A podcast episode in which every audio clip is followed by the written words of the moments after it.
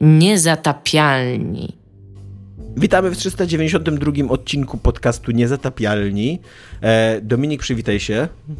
E, cześć, nazywam się Dominik Gąska i A mówię teraz do się was dzisiaj wytłumacz.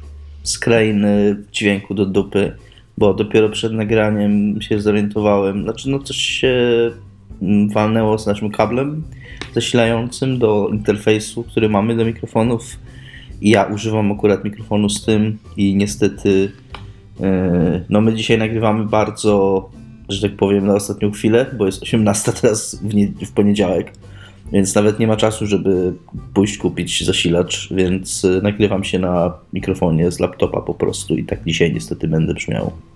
Spróbuję coś z tym zrobić w postprodukcji, ale zobaczymy, co z tego wyjdzie. Iga, przywitaj się. I Iga Ewa Smoleńska. E, a ja nazywam się Tomek Strągowski i będziemy dzisiaj rozmawiać o giereczkach, bo giereczki są fajne, e, ale też będziemy mówić o niefajnych giereczkach, bo giereczki bywają niefajne. E, bo tak, będziemy rozmawiać krótki taki follow-up follow do The Day Before. Będziemy mówić o tym, że Nintendo urządziło Direct, chociaż teraz kurde wszyscy urządzają Directy. Pamiętacie, kiedyś tylko Nintendo miało a teraz już Direct to jest takie normalna. E, Ale tylko Jest Nintendo, ale tylko. Nintendo nazywa się Direct. A reszta to Eee. są po prostu gazowane trailery. I będziemy rozmawiać również o Atomic Heart, który wychodzi w, wśród wielu kontrowersji słusznych. E, I tak, i, i będziemy rozmawiać o tym, czy. Czy to jest etyczne? Tutaj taki cudzysłów chyba. E, czy to jest etyczne, żeby grać, kupić Atomic Heart i co o tym myślimy? Em, To jest bardzo drażliwy temat, więc y, od razu jakby wybaczcie nam, jeżeli coś w, w ogniu dyskusji coś powiemy niezręcznego albo jakiegoś nieempatycznego, bo nie o to chodzi, co nie? Jakby chyba wszyscy się zgadzamy, że znaczy nie chyba, w ogóle wszyscy się zgadzamy, że Rosja zła, Ukraina dobra, a jak się nie zgadzacie, to przestańcie nas słuchać i nara, co nie? To po prostu nie negocjujemy z terrorystami. E, I e, tak, i od tego zaczynamy, czy zaczynamy od co jest grane? Bo Mi się wydaje, że zaczniemy od tego, Od tego, bo potem mamy raczej jakieś happy tematy i ja już przygotowując się do tego tematu mówiłam Tomkowi, potem sobie zobaczyłam tego Nintendo Directa i jestem w tym takim tunelu w ogóle e, te, no, agresji rosyjskiej i tam coraz gorzej, coraz gorzej, coraz gorzej, a potem sobie przypomniałam, a jeszcze muszę zobaczyć wszystkie trailery z Nintendo Directa i sobie, uuu, Katamari Damacy, Wheel of Katamari, Reroll Plus. A propos Nintendo Directa, nie wiem czy widzieliście, że mm, Rihanna na show na Super Bowl występowała na arenie z Super Smash Bros. Wiesz co, nie oglądam futbolu amerykańskiego, Ja bo jestem oglądam, w Polsce ale i kiedyś widziałem. to było grałam w Madena i graliśmy chyba przez 15 minut, jak coś innego się ściągało i nikt z nas, Dominik, pragnę ci przypomnieć, nie rozumiał, co się dzieje. Ja też nie oglądałem, ale widziałem memy, że występowała, były takie platformy, takie dwie Tak. równolegle, dwie kolejne równolegle i jedna na górze. I to wyglądało jak taki, i tam byli różne tam tancerki czy coś. I to wyglądało właśnie jak arena. Rozumiem, ale wszyscy wiemy, e, bo graliśmy w Super Smash Bros., że jedyna mapa, jaka się liczy, to jest Final Destination. Nigdy w życiu nie zagrałem w Super Smash Bros. Nigdy w życiu nawet nie byłem w mieszkaniu, ani w domu, ani podejrzewam, że nawet na ulicy, na której grano w Super Smash Bros. Wow. Powinieneś pograć w Super Smash Bros., to jest naprawdę fan gra. Nie. To samo mówili o Mario Karcie i co? I kłamali. O, to już jest super fan. Wow, jakby słowo fan to jest najgorszy przymiotnik, jakby właśnie taki zabawny i sprawiający frajdę, to jest najgorsze określenie dla tej gry. Czemu? Ona jest, bo ona jest irytująca, jest agresywna, jest zła, jest budzi w bardzo tobie agresywna demona. i to jest, to jest lepsza gra do Ale shit jest- talkingu niż Doom i Ale Quake. wysyłałem dzisiaj Tomkowi mema również. Jestem dzisiaj dostawcą memów, że jest dobrym obrazem tego, jak powinna działać ekonomia światowa. Yy, Tak, że, jeżeli chodzi o pick-upy, że w pewnym momencie Tak. wszyscy tam najgorsi dostają Blue Shella i to Tak, i jest... tam był, i komentarz Tak. był Blue Shell the 1%. Ty jesteś dzisiaj, ty jesteś dzisiaj takim, raczej takim wujkiem podcastingu, bo nie dość, nie dość, że nie ogarnąłeś technologii, co nie, Tak. to jeszcze opowiadasz memy, co nie? Tak. To śmieszne było. Jesteś jowialny, Dominik. Wysłałem ci jego obrazek na naszego czata wspólnego z dodanym jeszcze dodanymi postaciami z Smash Bros. do tego, co się tam dzieje. Dobrze, zobaczę później. Wrzuć to Zobacz do opisu. teraz. Do, Zobacz właśnie, teraz. Zobacz teraz i wrzuć to, i wrzuć to do opisu odcinka. E, dobra, tak więc 21 e, wychodzi gra Atomic Heart,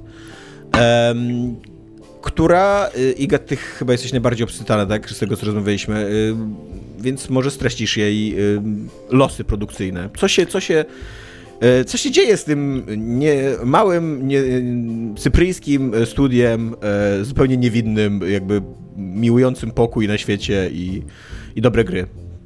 Skąd to się Dobrze, wzięło to i Atomic chodzi? Heart to jest w ogóle gra, która została zapowiedziana jakiś milion lat temu teraz dokładnie nie pamiętam, 2019 albo coś takiego.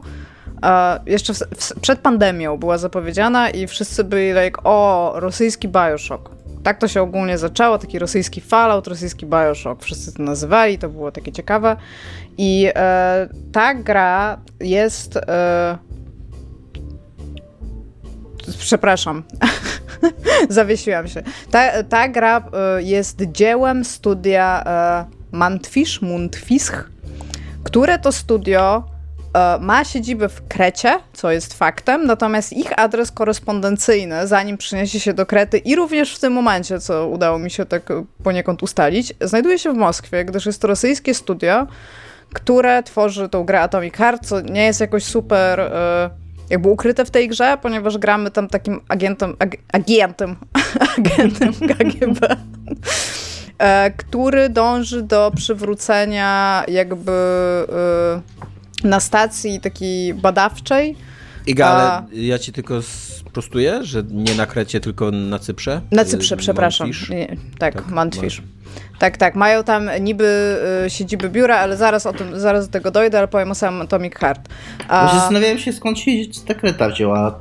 Wychodzi no na to, po prostu z dupy. pomyślałam, szybkie tłumaczenie y, Cyprus mi się zrobiło na kretę, bo nie potrafię mówić, ok? Dobrze? Dziękuję. W każdym razie y, nie jest to bardzo mocno ukryte w tej grze, gdyż ona się dzieje w alternatywnym 1950 bodajże? Weźcie mnie poprawcie, jeżeli źle mówię.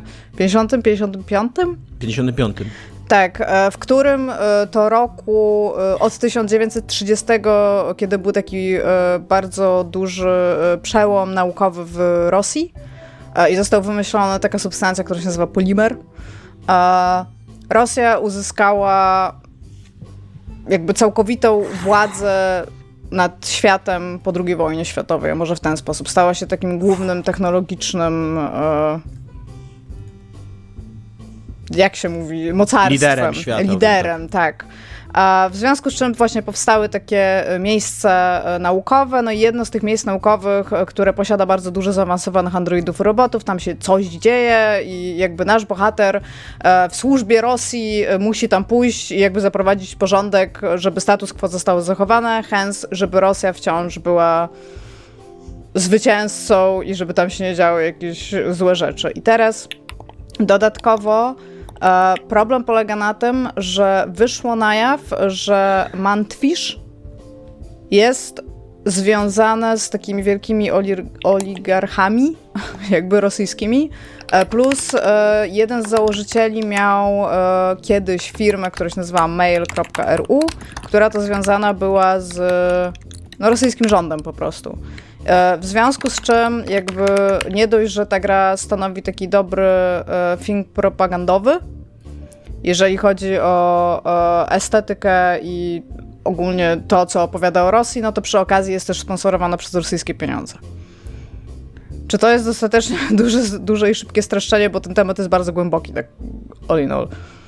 Znaczy nie tylko, że rosyjskie pieniądze, tylko rosyjskie pieniądze związane, tak jak mówisz, z mm, kręgami bliskimi rosyjskiej władzy y, i z Gazpromem również, który jest... tak, Gazpromem, ale też artystami, którzy e, jakby są bardzo prorosyjscy, szczególnie wobec konfliktu teraz, który jest z Ukrainą po tej agresji e, Rosji na Ukrainę. A, I w związku z tym właśnie to, co mówił Tomek na samym początku, że temat jest dosyć grząski, plus e, to, że ta gra niedługo wychodzi, a jakby ta, ta firma jest atakowana przez odbiorców, w sensie przez konsumentów i są zadawane pytania odnośnie do tych powiązań, natomiast ta firma na żadne z nich nie odpowiada. w jakikolwiek sposób. Tak naprawdę ignorują to i jedyne co mówi to jest fakt, że starają się być apolityczni, rozmawiać o, o, o religiach Natomiast no, ich gra, jeżeli byście zobaczyli teraz, jeżeli w życiu nie słyszeliście Atomic Heart i byliście pod kamieniem przez ostatnie tam 4-5 lat, to jakby jeżeli sobie wpiszecie to w Google Images, no to szybko zobaczycie, że bardzo, że, że to nie jest jakaś taka gra umiejscowiona nigdzie, albo tam e, tylko i wyłącznie inspirowana jakimś stylem na przykład architektonicznym albo jakąś estetyką, to jest ewidentnie e, konkretne, socjalistyczne, rosyjska e, jakby estetyka, która jest w niej prezentowana. Tak, przy czym nie wiemy dzisiaj, przed premierą tej gry, czy ona będzie wychwalała mm, Rosję sowiecką, jakby socrealizm i, i w ogóle ten ustrój społeczny. Jak, na pewno będzie się na nim opierała, będzie, ale mm, wiesz, może to być w stylu... Może tam być twist jakiś, tak, tak. w którym na przykład ten agent KGB, agent, nie, nie rozumiem o co chodzi z tym moim agent, agent e, KGB, e, on się nazywa P3, e, jakby przechodzi na, na stronę, że tak powiem, która krytykuje w jakikolwiek sposób zostałą rzeczywistość, bo być może tak będzie. Szczególnie jeżeli ona by miała być takim rzeczywiście e, Bioshockiem w Rosji, no to jakby wskazywałoby na to, że jednak nie godzi się na jakiś tam system zastany, tak, w tym świecie. Natomiast tak, nie wiadomo. E, bardziej kontrowersji nie wzbudza to, co, jaką ona będzie miała wymowę, tylko czy w ogóle ludzie wobec e, wciąż trwającego konfliktu na Ukrainie powinni w jakikolwiek sposób tę grę wspierać, szczególnie, że pieniądze w nią zainwestowane właśnie mogą być powiązane z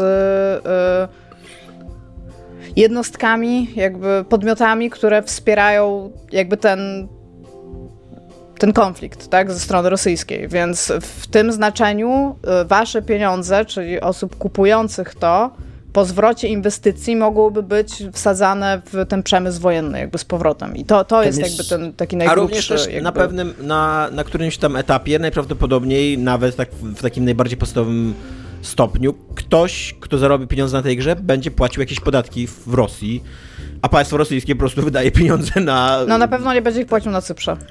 Tam jest, jeszcze taki wątek, tam jest jeszcze taki wątek, że po pierwsze oni tą grę będą sprzedawać za pośrednictwem jakiegoś tam VK Play czy VK Play.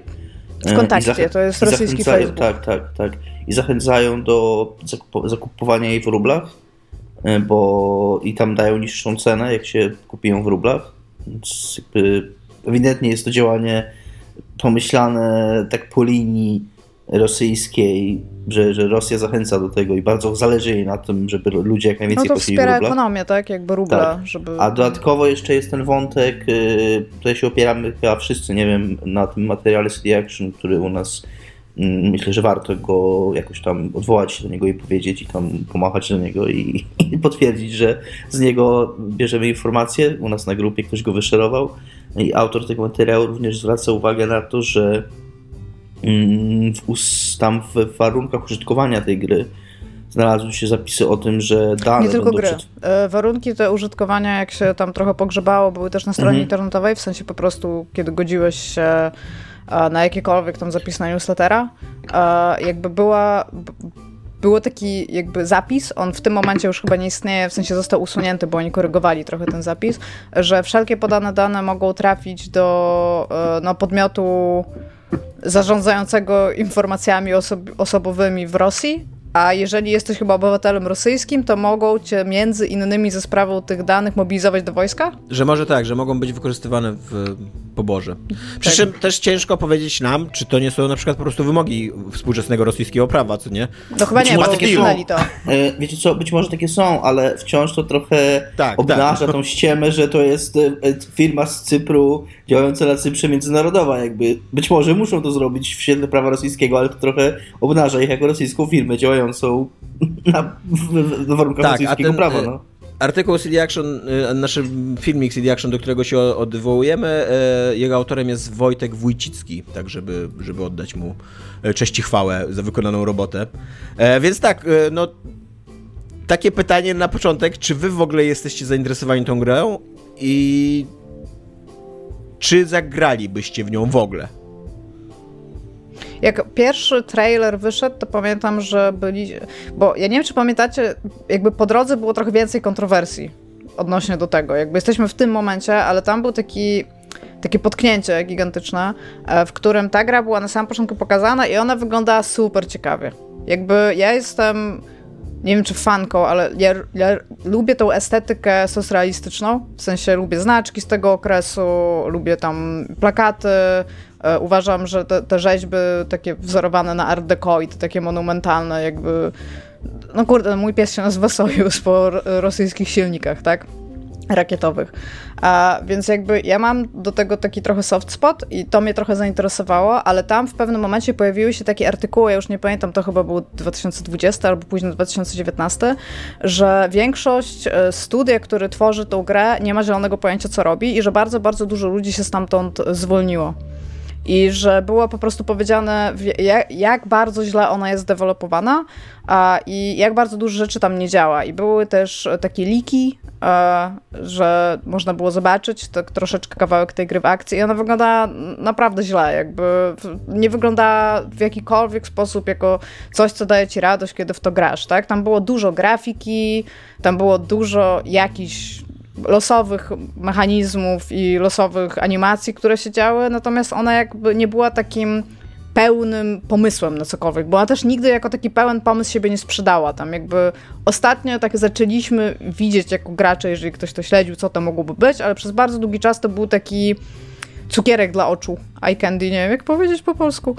Coś takiego miłego dla oka, tak? Co się oglądało i to było Cycuszko. ciekawe, to było... Co... Przecież Cycuszko, rzeczywiście. To, słowo. to ja wymyśliłem? Tak. Więc... Y więc jakby wtedy byłam jeszcze zainteresowana. Po przeczytaniu tego artykułu doszłam do wniosku, a to jest jedna z tych gier. To jest jedna z tych gier, którą po prostu się pompuje marketingowo, nie wiadomo co, co to nie będzie. Jest, jest, ma taki właśnie prosty slogan, na przykład Bioshock, ale w Rosji, tak? Fallout, ale z drugiej strony tej e, żelaznej kurtyny, tak? I tam whatnot. Ale w pewnym momencie jakby przestało mnie to mocno interesować. Przede wszystkim dlatego, że jeżeli to jest to, co Tomek jakiś czas temu mówił o The Last of Us, jeżeli ktoś ci non-stop mówi, jakie coś jest super, to już jesteś tym bardzo zmęczony. Przynajmniej ja tak mam jako, jako odbiorca. A w związku z czym ja zapomniałam trochę o tej grze. Teraz jak później tam po, po roku albo coś znowu zaczęła jakby wychylać web i pokazywa, pokazywali jakieś nowe rzeczy, to ona wciąż funkcjonowała w, tej kontrowersji, która była wcześniej. Jak w tym momencie jakoś ta kontrowersja sobie jakby poszła ze względu na fakt, że no teraz jest to, o czym mówimy, tak? Zaistniał kontakt, z, kontakt, konflikt z Ukrainą i jakby to było dużo, dużo ważniejsze, ale ja, ja się bardzo, jakby ta gra się dla mnie zrobiła bardzo nieinteresująca. Może nie w taki sposób, że to jest najgorsza gra, jaką, jaką w życiu widziałam, ale taka na zasadzie, a, jedno z tych, o tylko w ten sposób. Jedyne, co było dla mnie tak super interesujące w niej, to jest właśnie odwrócenie tego Fallouta jakby retro futuro na tą, na tą estetykę jakby nie Stanów Zjednoczonych, którą mieli, tylko właśnie na rosyjską. I to było dla mnie estetycznie interesujące. Y, ja w ogóle nie śledziłem tej gry. Kojarzę ten moment, kiedy ją zapowiedziano i, i że to tam jakoś tam może przez chwilę mnie zainteresowało, ale w ogóle nie była na moim radarze. Yy, też dlatego, że ja mm, nie jestem do końca fanem, chociaż teraz myślę, że Metro Exodus mi się bardzo podobało, chociaż nie skończyłem go, ale, ale trochę nie jestem fanem mimo wszystko tych gier y, mocno odwołujących się właśnie do tej takiej sowieckiej stylistyki i, i, i powstałych w tamtym rejonie. Jakieś, wydaje mi się, że one są takie trochę mm, trochę jadą żeby powiedzieć brzydko po angielsku, są takim trochę one trick pony. To znaczy te wszystkie gry od czasu pierwszego Stalkera to jak się, jakby one są dokładnie takie same. Y, I, i tam będzie jakiś typ, który będzie grał na gitarze i pił wódkę bo zawsze musi być, I zawsze będzie jakiś typ, który będzie przy ognisku grał na gitarze i piłówkę. I będzie zimno. Bo nie ma ani jednego ciepłego dnia w Rosji, jakby. To, tego, tego nas nauczyła I, kultura. I to, jest, I to jest takie trochę... I jeszcze będzie jakiś taki starzec mędrzec taki z taką twarzą tak. showraną, z marszczkami totalnie, z, nie, z takim głębokim... I taki czerwony I z takim, i z takim mega silnym rosyjskim akcentem. Ale mówiący po angielsku. Jakkolwiek, tak. wydawałoby się, że, jakkolwiek wydawałoby się, że ludzie, którzy robią te gry, bo stal, zarówno Stalker, jak i Metro są ukraińskie, E, jeżeli dobrze pamiętam. E, jakby są, to są ludzie, którzy żyli bądź żyją w takiej rzeczywistości, to te, ta ich przynajmniej przetworzona na współczesną, no jednak zachodnią kulturę, bo te gry mimo wszystko są mocno takie, czerpią pełnymi garściami z, ze zdobyczy zachodniej kultury popularnej e, i, i po prostu stylistyki gier wideo, to one nie oferują niczego, czego by Amerykanie nie byli w stanie powiedzieć o Rosji, bo to jest taka trochę perspektywa, taka właśnie stereotypowa bardzo i bardzo taka e, zredukowana do takiej właśnie popkulturowej papki trochę. A poza tym, to tak jak Iga powiedziała, ja to teraz trochę nie wiem, co to ma być za gra yy, i o czym on, jakby, co, co to jakiś, to właśnie, bo to, tam w tym materiale też oni mówili, że to na początku miał być Doom, potem to miał być Prey, potem to jakby... Nie, jeszcze między, innymi, między tym a tym było jeszcze Dark Souls. Jeszcze, jeszcze Dark Souls w ogóle, które tutaj jak pięć do nosa... Też nie wiem, nie wiem, nie wiem. Do tego wszystkiego pasuje... I, I nie miałem zamiaru w ogóle w to zagrać. Natomiast od kiedy zobaczyłem, że to jest tam w Coming Soon, że będzie w Game Passie, to miałem takie, no jak będzie w Game Passie, to może, i tam i tak płacę za Game Passa i tam mam Game Passa opłaconego tam x miesięcy w przód zawsze, yy, więc, więc może. Natomiast, i tutaj jest twist, yy, i o, o, tym jeszcze w ogóle będziemy mówić bardzo dużo, bo wydaje mi się, że na tym będzie polegał temat tego odcinka, yy, czy to jest moralne, bądź niemoralne, bądź powinniśmy, bądź nie powinniśmy. Ja po zobaczeniu tego materiału, ja byłem bardzo sceptyczny, ja byłem taki, bo jest jeszcze ta sprawa Rowling, nie? W tej sprawie Rowling ja mam trochę takie stanowisko, chyba wydaje mi się jak Tomek, e, bo on chyba u nas na grupie napisał, że jakby... To jest jakoś stricte powiązane z Rowling? No, bo to jest trochę podobna ominął sprawa. mnie ten note. To jest trochę podobna no. sprawa, bo, bo jest, jest ta, ta kwestia teraz Hogwarts Legacy, który jest mocno powiązany z postacią J.K. Rowling, która no jako... A J.K. Rowling jest tak, jest y, antytrans, anty-LGBT, antyrównościową tak. pindą, która wygłasza mnóstwo tak. nienawistnych znaczy ona, rzeczy. Ona bardziej jest chyba transofobem niż anty-LGBT. Bo... Tak, trans, jest, jest mocno transfobiczna. Natomiast y, Ten LGBT też... to jest trans. No. Tak, ale uważam... chodzi mi o to, że jakby ja pamiętam, że ona tam... Były, był taki moment, że na przykład stawała za gejami, więc jakby nie wiem, czy ona jest w całości tak. jakby... Ona ona postawiła granicę, ona miała jakąś taką mm, tak, trochę kampanię, która też się zaczęła, może to nie jest coś, co ja koniecznie, e, z czym się koniecznie zgadzam, natomiast na początku e, jej mm, jakby takim głównym punktem tego, o czym ona mówiła, było to, że e, że jeżeli jakby każdy, w cudzysłowie oczywiście, bo to jest wielkie uproszczenie sprawy, ale jeżeli każdy może stać się kobietą, to prawa kobiet, prawa kobiet trochę przestają mieć sens. Co nie, jest... jej pierwsza rzecz to był tweet, w którym się obraziła za to, że ktoś napisał people who menstruate i napisał wait, there's a word for it, woman. No tak, tak, tak, okej, okay, to jest akurat słabsze. Ale jakby są elementy jej mm, narracji, którą być może nie popieram, ale która wydaje mi się przynajmniej jakoś tam spójna wewnętrznie, intelektualnie. Yy, I nie zgadzam się, żeby to, co ona... Jakby zgadzam się, że to, co ona mówi generalnie powoduje zło w świecie, natomiast uważam również, że istnieją pewne gradacje zła w świecie i to, że nawet bardzo wpływowa mm, brytyjska autorka e, książek dla dzieci ma trochę niefajne mocno niefajne poglądy, być może nie jest do końca tym samym, co ludobójstwo ludzi w, i atak na, na suwerenne państwo i, i, i, i mordowanie cywilów w Ukrainie. Nie? E, więc ja na przykład uważam, że. Ja nie rozumiem, ktoś... czy te rzeczy są powiązane. Ja przepraszam, jakby. Ja rozumiem, no że obie te rzeczy są teraz na tapecie, ja ale. Próbuję, jakby... próbuję do tego dojść. Aha, okay. Dasz mi jeszcze chwilkę i do tego dojdę. Więc uważam, jest, taki, jest taka właśnie taka perspektywa, że należy bojkotować Hogwarts Legacy. Ja uważam, że jeżeli ktoś ma ochotę grać w Hogwarts, ja mnie tak gra zupełnie nie interesuje, jak ktoś ma ochotę w nią grać, to nie w nią gra. Połączenie jest Iga takie, ja, bo już nie mogę się doczekać, aż Dominik dojdzie no właśnie... do tego. Połączenie no. jest takie, gdzie idą twoje pieniądze. Jak kupujesz Hogwarts Legacy, to twoje pieniądze w jakimś stopniu idą do J.K. Rowling. Jak kupujesz Atomic Heart, to twoje po, po pieniądze w jakimś tak. stopniu idą do Federacji Rosyjskiej. Tak, takie dziękuję, jest, takie dziękuję, jest no. dziękuję, że Tomek wytłumaczył o co mi chodzi. E, natomiast e, no, jak gdybym, gdyby mnie Hogwarts Legacy interesowało, to bym w nie zagrał. Nie interesuje mnie, więc nie mam tego dylematu. Natomiast tutaj jednak, e, jak obejrzałem ten materiał i zobaczyłem, jak mocno ta gra jest powiązana zarówno ze spółkami yy, będącymi bezpośrednio pod kontrolą rosyjskiego skarbu państwa, i ze służbami rosyjskimi i, i, jak ta siatka jest, jak ta gra jest mocno osadzona właśnie, jak te pieniądze bardzo konkretnie idą do Rosji, to mam takie, że, że w nią nie zagram. Po prostu dlatego, że, że nie chcę, żeby, żeby jakiekolwiek pieniądze do nich trafiły, a jestem przekonany, że, e, że jeżeli gram coś w Game Passie, to Game Pass płaci w jakimś tam sensie to, co Game Pass daje ja tym ogóle... ludziom jest uzależnione od tego, ile osób zagra w tą grę. Ja chciałam w ogóle się odezwać e, do, do Xboxa. Miałam taką Tak, bo to jest, dzisiaj. ja, zaczekaj, ja tu jeszcze wejdę najpierw ci słowo, że to jest część problemu, o którym jeszcze do tej pory nie powiedzieliśmy, że gra jest w Game Passie, więc ma e, Manfish ma będzie w, w Game Passie.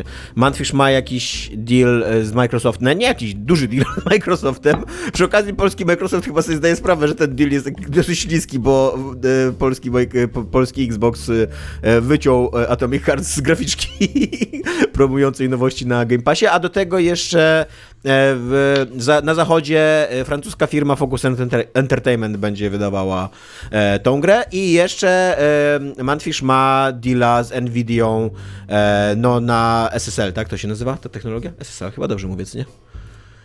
E, No, D- razie- DL, DLSS, o tak, źle mówiłem, oczywiście, że no, na promowanie tej technologii, na tam pimpowanie w ogóle graficznie, co, co nasze karty potrafią zrobić i patrzcie i tak dalej, co nie, pokazywanie jakby tam granic, kurde, możliwości technologicznych. Iga, oddaję ci głos. Bo ja chciałam powiedzieć, że y, w związku z tym wszystkim chciałam y, odezwać się do Xboxa. Chciałam po prostu jakby z, dostać osobę, z którą jestem w stanie na ten temat porozmawiać, tak? W sensie tam, żeby przeczytała mi oficjalne stanowiska. I weszłam sobie na Xbox Support, gdzie można się do nich dodzwonić od poniedziałku chyba do soboty od godziny 9 do 17.30 albo użyć czata z, z człowiekiem jakby 24 godziny y, na dobę od poniedziałku do niedzieli. I czat jest od wczoraj niedostępny. I linia telefoniczna jest od wczoraj niedostępna, więc jakby support, jakby jak lubię support Microsoftu, bo często jakby się miałam z nimi do czynienia i bardzo, bardzo dobrze zawsze tutaj działał, to jakby nie wiem, co się dzieje, być może wszyscy umarli tam. Aczkolwiek oni mają chyba support w Ale też, Irlandii. ale też Iga, nie wydaje mi się, żeby jakiś człowiek, który tam siedzi na saporcie i rozwiązuje problemy techniczne i odbiera zgłoszenie, żeby wysłać kuriera po Xboxa zepsutego, był ci w stanie coś powiedzieć na temat polityki To międzynarodowej są zupełnie inne działy supportu. Microsoft. To są zupełnie inne działy supportu, a ja chciałam posłuchać e, dokładnie odpowiedzi na to, co, o co chciałam zapytać i na pewno na to mają przygotowane stanowisko oficjalne firmy i tego chciałam przesłuchać jakby. A do tego potrzebuję człowieka, że mi to przeczytał. Więc e, no nie udało mi się z nimi skontaktować. Aczkolwiek tak, e, będzie w Game Passie i to jest jedna z e, takich rzeczy, którą też szybko podjął Twitter. A, bo dzisiaj byłam na Twitterze e, dzięki e, czytaniu o tym wszystkim i bardzo się cieszę, że byłam na Twitterze. To jest zawsze niezapomniane doświadczenie, być na Twitterze. A, I czytałam sobie opinie ludzi i czytałam właśnie i bardzo, bardzo szybko ludzie zaczęli się zastanawiać e, jakby co w związku z tym, że ta gra jest na Game Passie i co, co jakby, czy, czy to ich usprawiedliwia w jakikolwiek sposób, może tak. Tomaszu, oddaję ci głos. E, ja tak, bo wracam do tego takiego pierwszego pytania zaczepnego, które rzuciłem, czy jesteśmy zainteresowani tą grą. Ja, ja byłem nią zainteresowany, jak ona była na etapie Bioshocku, że to będzie Bioshock tylko w Rosji, e, bo ja lubię, ja lubię Bioshocka i lubię w ogóle... Um, I Rosję. E, nie, i- znaczy ja lubię, zaskakująco, jakby estetycznie lubię socrealizm. Uważam, że socrealizm nie był taki zły, jak na przykład te gargamele, które nam stawia kapitalizm, kurde, w centrum miasta, co nie, byleby tam więcej ludzi jak na jak najmniejszej przestrzeni, kurde, zmieścić i tak dalej. Więc e, uważam, że socrealizm estetycznie był ok. Jakby nie mam... Znaczy oczywiście miał też swoje takie gigantyczne przegięcia w stylu Pałac Kultury i Nauki, albo ten Pałac... Jezu, kocham Pałac Kultury i Nauki. tak, ja, Ja też, znaczy, ja i- właśnie- ja nic przeciwko niemu nie mam. Uważam, że tam on powinien stać Stary, dalej. jak ty się Aczkol- idziesz tam wysikać, to ty się czujesz ważny. Aczkolwiek tak, on jest, to on jest, moim zdaniem on jest o dwie skale za duży. Nie, nie, on jest właśnie odpowiednio wysoki. Albo drugi, Też drugi budynek to jest ten... hejta, też nie mam hejta na Pałac Kultury i Nauki, wręcz uważam, że jest fajnym... Jest paskudny, ale wieża Eiffla też jest paskudna. Nie, no tak. Nie, tak. wieża Eiffla jest A- na śmiecie. Pałac Kultury i Nauki Ale- jest amazing. Ale chodzi mi o to, że jest charakterystycznym takim elementem bardzo jednostkowym dla Warszawy i... I jest super. I powinniśmy mieć więcej takich pałaców kultury i nauki. Więc jest, jest, jest zupełnie okej. E, a druga, druga taka budowla e, też, która, która jest z kolei już tam o pięć skali za duża, to jest ten e, Pałac Ludowy w Bukareszcie, który Czałczesku postawił, który de facto jest taką małą dzielnicą, takim gigantycznym budynkiem e, socjalistycznym właśnie, taką, takim, nie wiem, no, takim triumfem myśli architektonicznej, która polega na tym, że więcej i, i z większym patosem i, i, i tak odważnie i tak dalej. Więc ja, ja to lubię, ale to, co Dominik mówi, to jest bardzo fajne, że prawdą jest, że bardzo często te gry, które powinny się cechować jakimś takim autentyzmem wschodnim, tak naprawdę kopiują kalki, które Amerykanie wytworzyli tak. na temat wschodu, bo to jest najprostsze i to najłatwiej sprzedać. E, I to jest na przykład, to jest na przykład gigantyczny sukces Disco Elysium, że ono też przedstawia takie socrealistyczne, post, postsocjalistyczne coś takiego, co nie? Post, mhm. Postkomunistyczne jakieś takie e, e, społeczeństwo. E, i, I właśnie w taki zniuansowany, interesujący sposób, właśnie taki nie, nie, nie kalkujący, co nie? Tak, głęboki, dokładnie. Przynajmniej e... interesujący jakiś, no, inny niż, niż, to, niż takie najmniejsze linie oporu. Dobrze powiedziałem, nie, po linii najmniejszego oporu. Źle powiedziałeś, e... ale nie chciałam się poprawić. Wiem, no, ale się poprawiłem sam. Tak. Przepraszam bardzo. Infamia wieczna będzie, za mną będzie y, to się toczyć już do końca moich dni y, na tym ziemskim padole. Ale mm, tak, y, no właśnie, to chciałem powiedzieć. I też, też jakby wtedy ten kąt taki reklamowania tego, że to jest Bioshock tylko w Rosji Sowieckiej, wydawał mi się interesujący, intrygujący, no bo jakby podstawą Bioshocka jest przedstawienie jakiegoś systemu i jego krytyka, co nie? Więc, Ale zakładałem moce, z góry. I co, myślisz, że na przykład tak jak miałeś te pszczoły w rękach, to by wódką strzelali? Czy pie pierogami? Więc za zakładałem z góry, że to będzie krytyka e, Rosji Sowieckiej. Zresztą trudno mi Tam sobie wyobrazić. Jest właściwie taki thing, że on tym jakimś właśnie polimerem czy coś takiego e, w tych e, jakby taki, taki płyn wyrzuca z ręki, to to by mogło być to.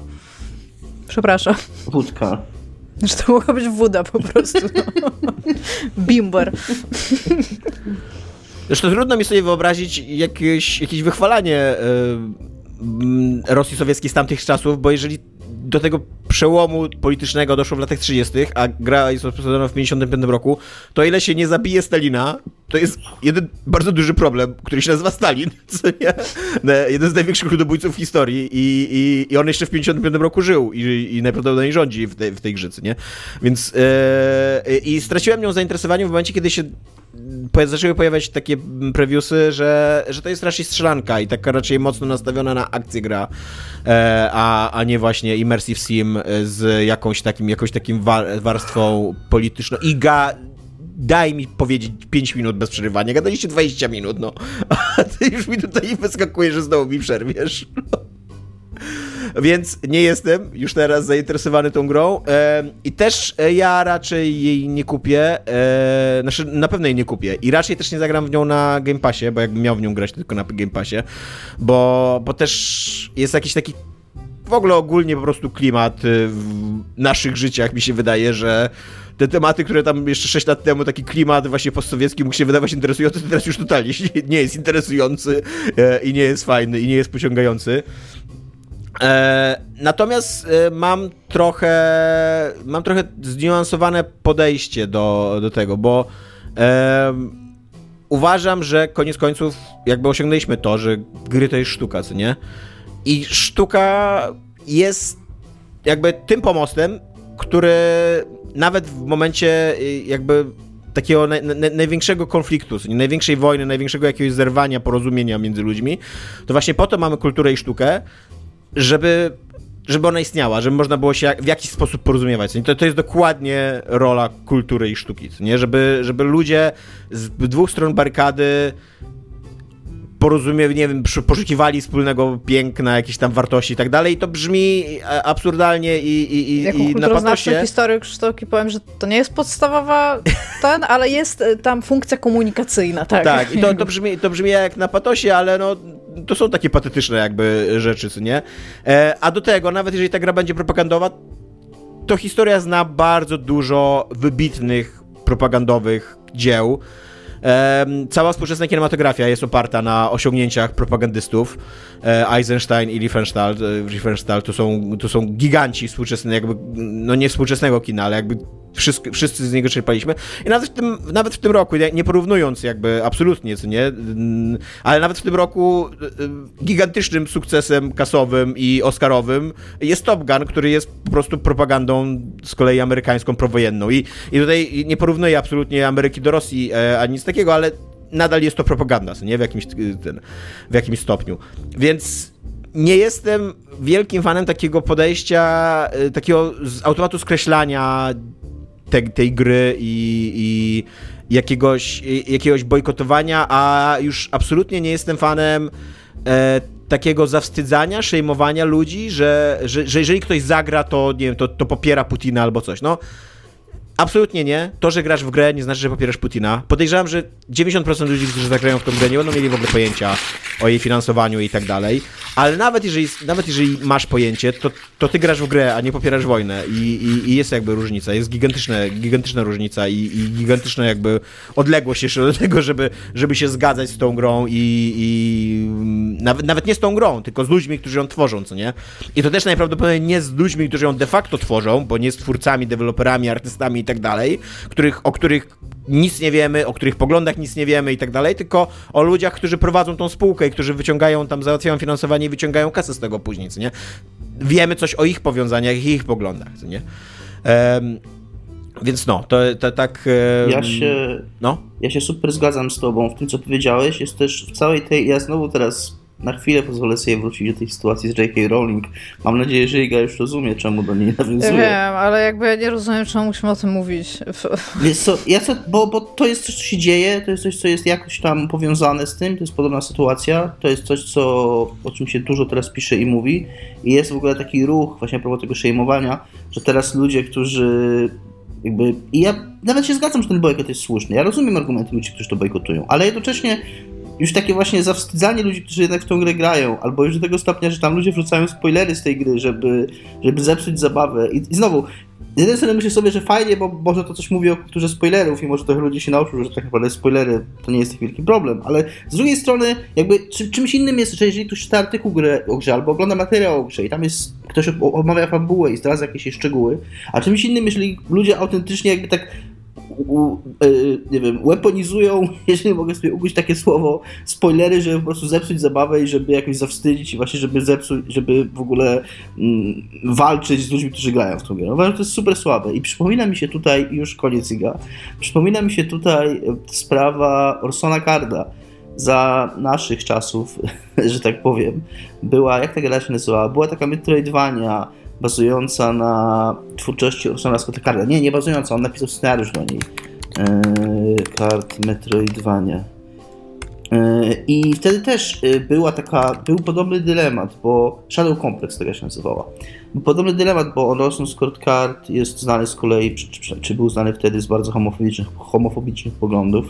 E, w tamtych czasach też była taka dyskusja, czy granie w tą grę yy, oznacza wspieranie homofobii Scotta Carda i, i były podobne argumenty wysuwane jak obecnie. Natomiast wydaje mi się, że byliśmy jeszcze trochę mniej w erze social media, albo byliśmy przed erą social media i że to wszystko było takie, kurde, trochę bardziej rozsądne. Jakby nikt, nie było takiego, kurde, takiej ilości nienawiści jak teraz ze wszystkich stron. To, tam nic nie jest ładne w tym, co się teraz dzieje z, z Hogwarts Legacy. Ja w ogóle mi się to nie podoba z każdej strony. Znaczy, ja bardzo się cieszę, że mnie ta gra w ogóle nie interesuje. Właśnie yy, brzmisz jak ta osoba, bo na przykład mnie ta gra zupełnie nie interesuje. Interesuje, mnie, co, interesuje mnie to, co się wokół niej dzieje, bo, bo jakoś tam, jeśli chodzi o... Czy ja mogę porównać y, Atomic Heart do czegoś innego teraz? Możesz, Iga, wszystko możesz. Do Ocean i Decathlona. Pamiętacie bojkot y, tak. w zeszłym roku Decathlona i Ocean, żeby wycofali się z rynku rosyjskiego? A, tak. I Leroy Merle też chyba. I Leroy Merle, tak? Leroy Merlin, kurde. Mów jak Polak. Jakby... I uważacie, że to był jakiś niefajny ruch? E, nie. Jakby uważam, że spoko. Jak chcesz organizować bojkot, to zorganizuj bojkot. Jest to w służenie sprawie, jak najbardziej. Uważam, że na przykład powinno się zadawać pytania Microsoftowi i NVIDII. E, dlaczego podjęliście taką decyzję? ile na tym zarobicie, jakby, jak szacujecie, co nie, ile na tym zarobicie, czy wiecie, co się stanie z tymi pieniędzmi i tak dalej. I to mi się wydaje o wiele bardziej sensowne, nawet właśnie no, ale się nie da do Microsoftu zadać tego pytania, no, bo ci mówię, że mają no, I właśnie, właśnie o to mi chodzi, właśnie, właśnie o to mi chodzi, że jako, że walka z korporacjami i z takimi grubymi rybami i tak dalej jest bardzo trudna, to często się tą walkę przenosi na takiego pojedynczego człowieka, który jest moim zdaniem najmniej winny. To jest zazwyczaj typ pasek, który chce zagrać w grę. I albo nie wie, co się dzieje, albo wie i postanowił to zignorować. I być może to nie jest jakby najbardziej spoko, co zrobił, ale to nadal nie czyni z niego faszysty, ani putinisty, ani nic takiego, bo gówno wiemy o jego poglądach. On po prostu gra w grę, co nie? I to jest, mi się wydaje, że to jest takie właśnie etyczne i moralne takie chodzenie na skróty, takie indywidualizowanie winy, co nie? Zamiast krytykować wielkich albo walczyć z tymi wielkimi i właśnie bojkotować na przykład Microsoft, co nie? Bo to się w jakiś sposób próbuje tą ten czekaj, czekaj, czekaj, czekaj, czekaj, czekaj, czekaj, czekaj. Bo ja bym chciała złożyć jeżeli ktoś, jeszcze.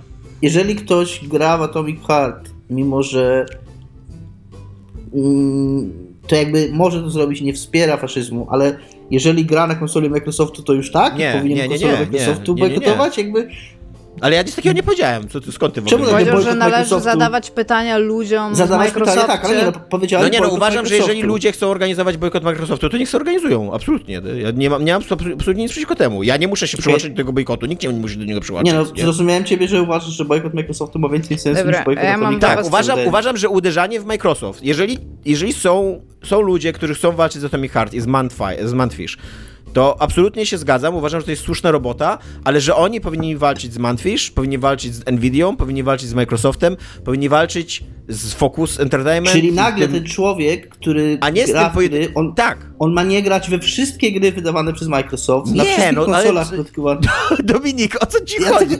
Gdzie ty Właśnie ja też nie rozumiem, o co chodzi Dominikowi. Teraz Tomek powiedział ja zupełnie dzisiaj, coś innego. Dobra, dobra, słuchajcie, ja dzisiaj chyba w ogóle ci do niczego nie nadaję, bo także przepraszam. Nie, nie, nie, ja nie mówię tylko, tak, o, tylko, o, tych ludziach, którzy już są zaangażowani w ten temat i, i chcą jakoś walczyć. No to niech, niech oni walczą tak, jak uważają, że, że tylko właśnie żeby nie, nie znosili tej walki, jakby nie sprowadzali jej do tego pojedynczego gracza na samym końcu, co nie? Ale ja właśnie tak... ja bym tutaj chciała włożyć kij w mrowisko. No. Podczas II wojny światowej, kiedy całe Niemcy zostały jakby zorganizowane pod... Yy zasilanie tej wielkiej machiny wojennej, tak? E, mhm. Czyli tam zarówno gospodarka, fabryki, e, no tam większość przemysłu tak naprawdę, no i gospodarki, która wtedy im stanęła dopiero na nogi po wielkim kryzysie, było jakby wzięte po, pod skrzydła wojska i, i, wszystkich działań wspomagających wojsko, tak? I e, w tym czasie, i teraz ja nie pamiętam, to mogę troszeczkę przekłamać historycznie, wydaje mi się, że to był amerykańskie, mm, amerykański jakiś instytut wydał taką, e, we współpracy z zachodnią Europą, która jakby nie, nie wspiera Niemiec, tak? E, wydali coś takiego, co się nazywał e, podręcznik sabotażu. I ten podręcznik sabotażu to jest bardzo, ono to jest, to jest taka, taka bibułka, żeby ją szybko można było kopiować, zapamiętać, przekazywać, tak? Więc to tam nie ma nie wiadomo ilu stron. Natomiast większość tych stron odnosi się do pracy manualnej, czyli na przykład pracujesz w fabryce, a nie chcesz wspierać rzeszy, jakby co możesz zrobić, ty jako tam jeden pojedynczy ludzik, żeby w jakiś sposób sabotować to, co robisz, ale żeby to nie było takie jawne, tak? Mhm. I tam było jak źle używać młotków, żeby tam źle odkładać narzędzia, żeby nie wiedzieć cały czas, gdzie coś jest, tak? Żeby tam robić skazy na materiałach, takie rzeczy. Ale jest tam taki jeden e, jakby taki właśnie do, do odbiorcy na zasadzie tam na końcu i między innymi to jest właśnie fakt, że jakby na samym końcu niektóre rzeczy trafiają do ciebie, i że ty możesz się interesować, skąd to wyszło, i możesz na przykład tego nie kupić, albo możesz to po prostu zignorować. Możesz wziąć produkt alternatywny. Jakby to też jest wyjście, to Możesz, też jest sabotowanie. Jak najbardziej czegoś, tak? i uważam, że w porządku karmicznym, jeżeli mamy ludzkość, jakiś porządek karmiczny, to ludzie, którzy tak postępują, najprawdopodobniej stoją wyżej. Ale to nie znaczy, że ludzie, którzy pójdą do tego kina albo kupią tą grę, to są od razu, wiesz, na stracenie, co nie? Tak, ja to rozumiem, tylko się po prostu zastanawiam, bo rozmawiamy tutaj w jakiś sposób o etyce i moralności. Ja sobie zdaję sprawę, że tam jest dużo cieni szarości, tak? Mhm. I tak, zdaję sobie sprawę z faktu, że wspieranie machiny wojennej to nie jest to samo, co e, na przykład właśnie wspieranie pisarki, tak? Albo wszelkiego. Szczególnie, że no domniemam, że e, jak to się nazywa, Hogwarts Legacy jest bardziej le legit, jakby tworzone i ci deweloperzy tam realnie dostaną pieniądze i tam będzie spokojnie, są tam w jakimś dziwnym kraju zarejestrowani, żeby unikać podatków, tak, i brać pieniądze. A, ale no jakby, jakby ja to widzę może tak. Nawet jeżeli ta gra mnie w jakikolwiek sposób interesowała, mam bardzo dużo gier. Game Pass ma bardzo dużo gier. Steam ma mega dużo gier i rozdają gry za darmo na Epiku, jakby tak. Ja mogę sobie pograć coś innego. Na sam koniec ja użyję tego argumentu, który najczęściej jest na Twitterze, kiedy się mówi ej guys, być może ta gra wspiera machinę wojenną i wszyscy mówią wyluzuj, to tylko gra. I ja jestem like, wyluzuj, to tylko gra. Pograj w coś innego. Jest milion gier, w które możesz pograć. Tak, ja uważam, że to jest bardzo legitymny argument. Nie, ja też naprawdę nie zagram właśnie dlatego, że nie jest to dla mnie wielkie wyrzeczenie, żeby nie zagrać w jakąś grę, nie? E, ale mówię, no, nie jestem fanem piętnowania tak, ludzi, no, którzy jednak zagrają, nie? Jakiegoś, ogólnie, wiesz... jeżeli byśmy nie, nie, reprezentowali to, co mówił e, Dominik, jest wszystko bardzo brzydko w wszystkich tych sprawach, o których dzisiaj mówiliśmy. Jeżeli byśmy po prostu nie byli dla siebie, mogę powiedzieć brzydkie słowo? Mam waszą dyspensę na to? Dominik, mogę powiedzieć brzydkie słowo? Tak. Jeżeli nie bylibyśmy chujami, dziękuję, to było to brzydkie słowo, sami dla siebie, wszyscy dookoła, to po pierwsze nie byłoby żadnych z tych dyskusji, bo Rosja by nie jechała na Ukrainę, a J.K. Rowling nie byłaby śmieciem w przebraniu człowieka. I byśmy byli w stanie przejść nad wszystkim do porządku dziennego i sobie grać w gry. Natomiast jest różnie. I rzeczy są bardziej skomplikowane często niż byśmy chcieli, żeby były. Unikanie i zamykanie oczu i uszu i krzyczenie la la la la la, mnie to nie dotyczy, ja jestem apolityczny, ja nie mówię tu o religii, a nic, ja tylko chcę pograć w grę.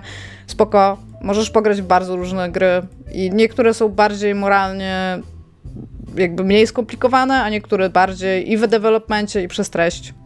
Jakby spoko. Też jestem w ogóle za tym i tutaj będę kurczę bardzo konsekwentna i szalona. Nie róbcie preorderów na żadne gry. Jakie by nie były, nie róbcie preorderów na żadne gry. Nie kupujcie w ogóle tam przedsprzedaż, po prostu wyrzućcie do kosza. Poczekajcie na jej recenzję na przykład. Jesus Christ, takie szalone propozycje. Być może to jest najgorsza gra ever, a my się po prostu tutaj kłócimy o jakieś gówno. To jest tak, jakbyśmy tak. wszyscy kłócili się o to, czy e, No Man's Sky zaraz po premierze to będzie gra propagandowa, a potem wyszło i się okazało, że kurde w to się grać nie da, bo jest nudne jak flaki z olejem, no. Jeszcze ten wątek całej tej sprawy taki, że kurde, żyjemy w takich czasach i coraz bardziej, oczywiście nie powiem nic odkrywczego, ale znów przez te wszystkie Twittery i tak dalej, takiego kurde stawiania wszystkiego zawsze na ostrzu noża że albo gra no tak. jest najlepsza, albo gra jest najgorsza. Albo kurde, jesteś zbawcą świata, albo kurna zagrasz w jedną grę i po prostu jesteś tym samym co Putin. Praktycznie kurna, ty najechałeś tę Ukrainę i mordowałeś tam cywilów. Jakby chill ludzie, chill trochę. Być może, być może nawet każdy z nas może ocenić. Ja nawet mogę mieć jakąś, czy ty, czy ktoś, jakąś opinię na temat ludzi. Taką prywatną. My cały czas oceniamy ludzi którzy grają w Atomic Heart, ale zachowajcie ją dla siebie. Kurde, I takie już naskakiwanie na ludzi, naprawdę, takie, to jest takie kurwa, żyjemy w takiej rzeczywistości, to jest już tak męczące, takiej rzeczywistości kurwa ciągłej walki o wszystko, ciągłego takiego skreślania ludzi, blokowania ludzi, obrażania się o ludzi, za kurwa, za, za, za detal, za jak, właśnie za kurwa za zagranie w grę, że kurwa my za chwilę się naprawdę coraz bardziej niż no nie chcę powiedzieć, bo to źle zabrzmi, że nas to bardziej niż wojna nas to wykończy, jakby nie, wojna nie. wykończa ludzi bardzo realnie i bardzo, bardzo wprost, więc jakby tutaj się wycofuję, ale, ale tworzymy taki klimat takiej kurna, naprawdę takiej kurna napierdalanki za przeproszeniem to jest męczące. Inna, e, inny, inny aspekt takiej, e, takiej właśnie trochę radykalizacji, no w ogóle dyskursu dzisiaj, jest to, że, że bardzo często ten dyskurs, ta, ta dyskusja na temat y, y, Atomic Hearts na przykład y, schodzi do, do pytania, czy dzieło można odróżnić od twórców, co nie? Ja mam... Zdradzę, ja mam zdradzę sekret Nigdy internauci. Nigdy w życiu nie było pod, podjętej tego tematu. Tak, ja mam zdradzę internauci chuja nikt nie wie, jakby nie takie umysły jak wy zadawało sobie to pytanie, ta, ta dyskusja się toczy na najwyższych szczeblach filozofii, filologii i jakiejś historii Opowie... sztuki i tak dalej. Nie ma prostej odpowiedzi. To nie jest tak, że wy w wymianie twitterowych komentarzy dojdziecie do, do, do tego, że tak albo nie i to jest, to jest ta odpowiedź ostateczna, co nie? Mam, opowiem wam mema. Yy, Dawaj! W końcu. Który brzmiał, że autor umarł, ale żyje, autor umarł, kropka, żyje na Twitterze. Dwuzdaniowy horror story. Trochę tak jest. Tak, no. Bo mieć ciary przeszły. Nikt, e, nikt w, w, dyskusji na, na Facebooku i na Twitterze nie rozwiąże problemu, czy można oddzielić autora od jego dzieła, czy nie. Co e, moim zdaniem nie, nie zwalnia nikogo od tego, żeby po prostu wiedział czasami, znaczy nawet nie wiedział, ale być może się zainteresował albo wysłuchał, jak ktoś do, do niego mówi, że autor jest takim a takim człowiekiem, że no to jest tylko wiedza, ona ci nie skrzywdzi, co nie? Może dzięki temu podejmiesz taką decyzję, że nie chcesz grać, a może ona na ciebie nie wpłynie i nadal będziesz grał, co nie? Albo będziesz grać i będziesz troszeczkę niezadowolony z tego, co ten autor robi. Tak też można. Tak. Myślę. Tak. Nie wiem, no nie powiemy wam, żebyście nie kupowali gier. Mówimy wam od 8 lat ponad, żebyście nie preorderowali gier i domniemam, że ty, ty i ty to robicie. Wiecie, że do was mówimy. Wiecie tak, jakby no, nie, przemówimy wam do rozsądku i jakby no, nie zmienimy tej branży, no się nie da. Tymczasem Iga, co jest grane u ciebie? Ja skończyłam The Longing. To jest właściwie bardzo ładne przejście, że od mnie zaczynamy, bo ta gra jest... I tak nie zajęło przejdziemy- ci to roku. 400 dni. Nie zajęło mi to 400 dni, ponieważ ta gra ma na pewno ileś zakończeń. Ja o niej jakoś super dużo nie czytałam, tylko po prostu robiłam to, co mi się wydaje, że potrzeba zrobić, tak? I słuchałam tego, co cień do mnie mówi. A ona też ma takie e, minor spoilery w achievementach i w nazwach obrazków, które możesz zrobić. Więc jakby da się złożyć kropki. Ta gra ma, ma dane na temat tego, co trzeba w niej zrobić. A ja bardzo, bardzo długo, jakby już od samego, już od pierwszych scen, a miałam zamiar obudzić tego króla. Ja tutaj szybko przypomnę, że gra się cieniem, y, którego stworzył, albo tam jego ojcem jest król. Król idzie spać na 400 dni i 400 dni tyka w prawdziwym czasie jakby i on prosi, żeby go tych, po tych 400 dniach obudzić. Ja byłam zdania, bo jakby pierwsza myśl y, takiego zachodniego y, płatku śniegu, jakim jestem, to jest należy uciec, nie można zostać i nikt nie może mi mówić, co mam robić i tam y, jakby być moim panem, tak? Ja będę panem własnego losu. Ale tak łaziłam po tej jaskini i stwierdziłam, kurde, no w sumie ten cień tak raczej kocha tego króla, ładnie tam o nim mówi, trochę się go tak lęka, ale jakby mówi też bardzo ładne rzeczy o nim.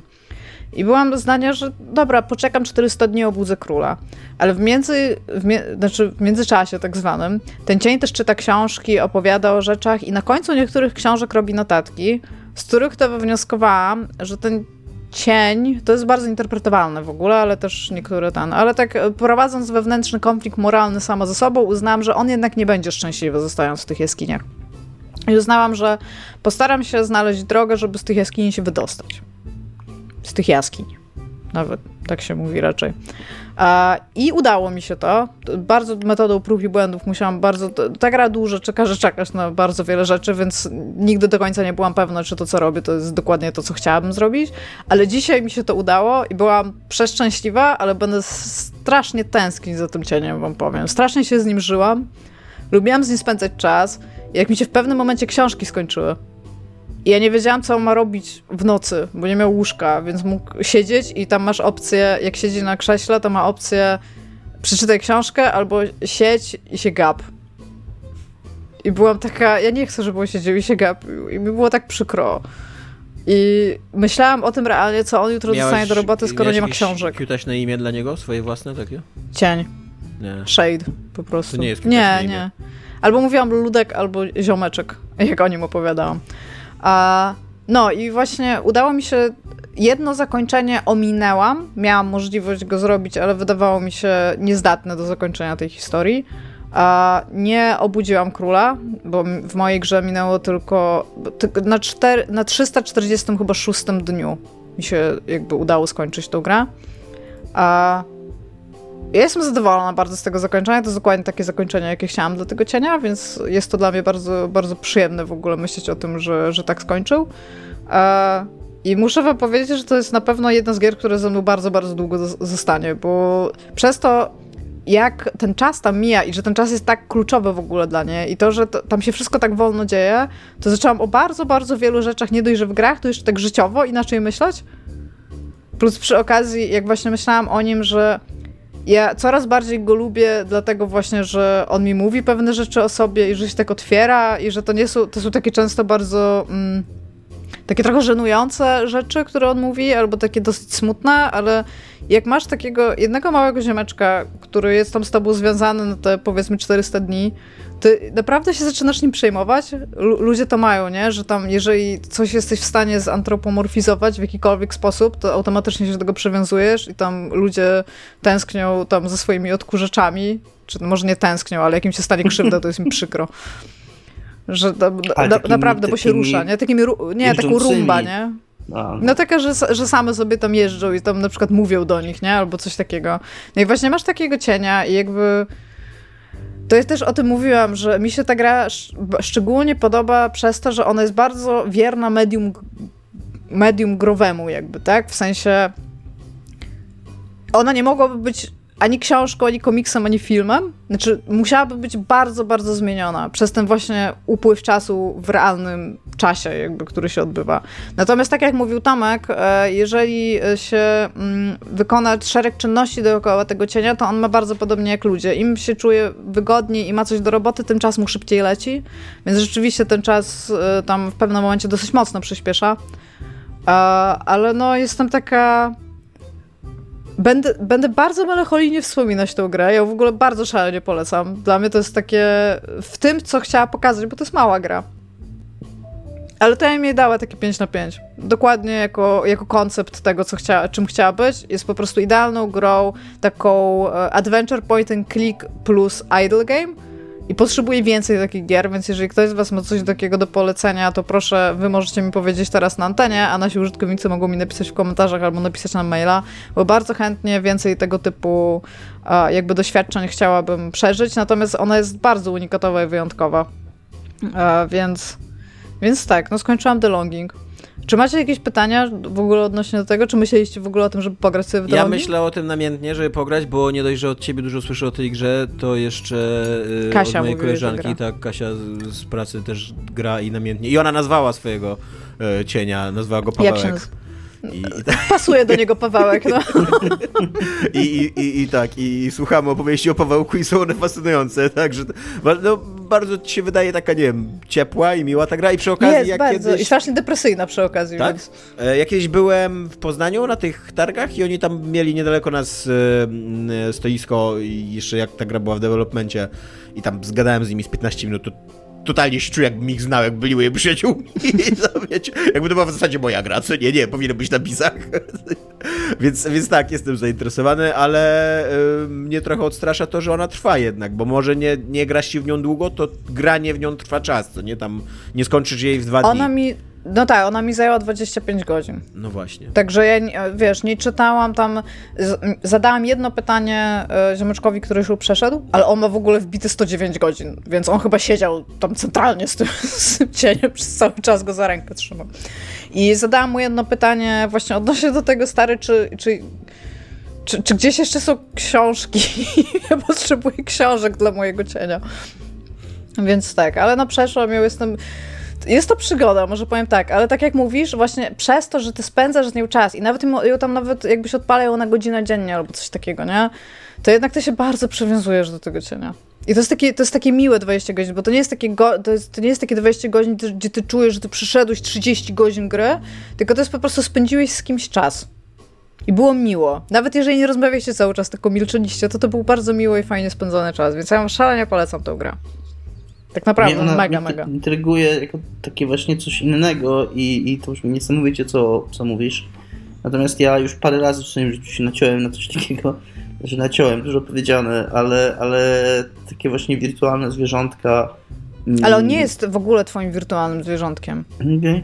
no tak, które to brzmiało. To Nie, on sobie, on sobie egzystuje sam do siebie, tylko ci jest trochę przykro, jak go zostawiasz, bo on na przykład jak go zostawisz gdzieś w losowym miejscu, bo możesz to zrobić, to on się tak zwinie w kulkę i będzie leżał i będzie zasypiał.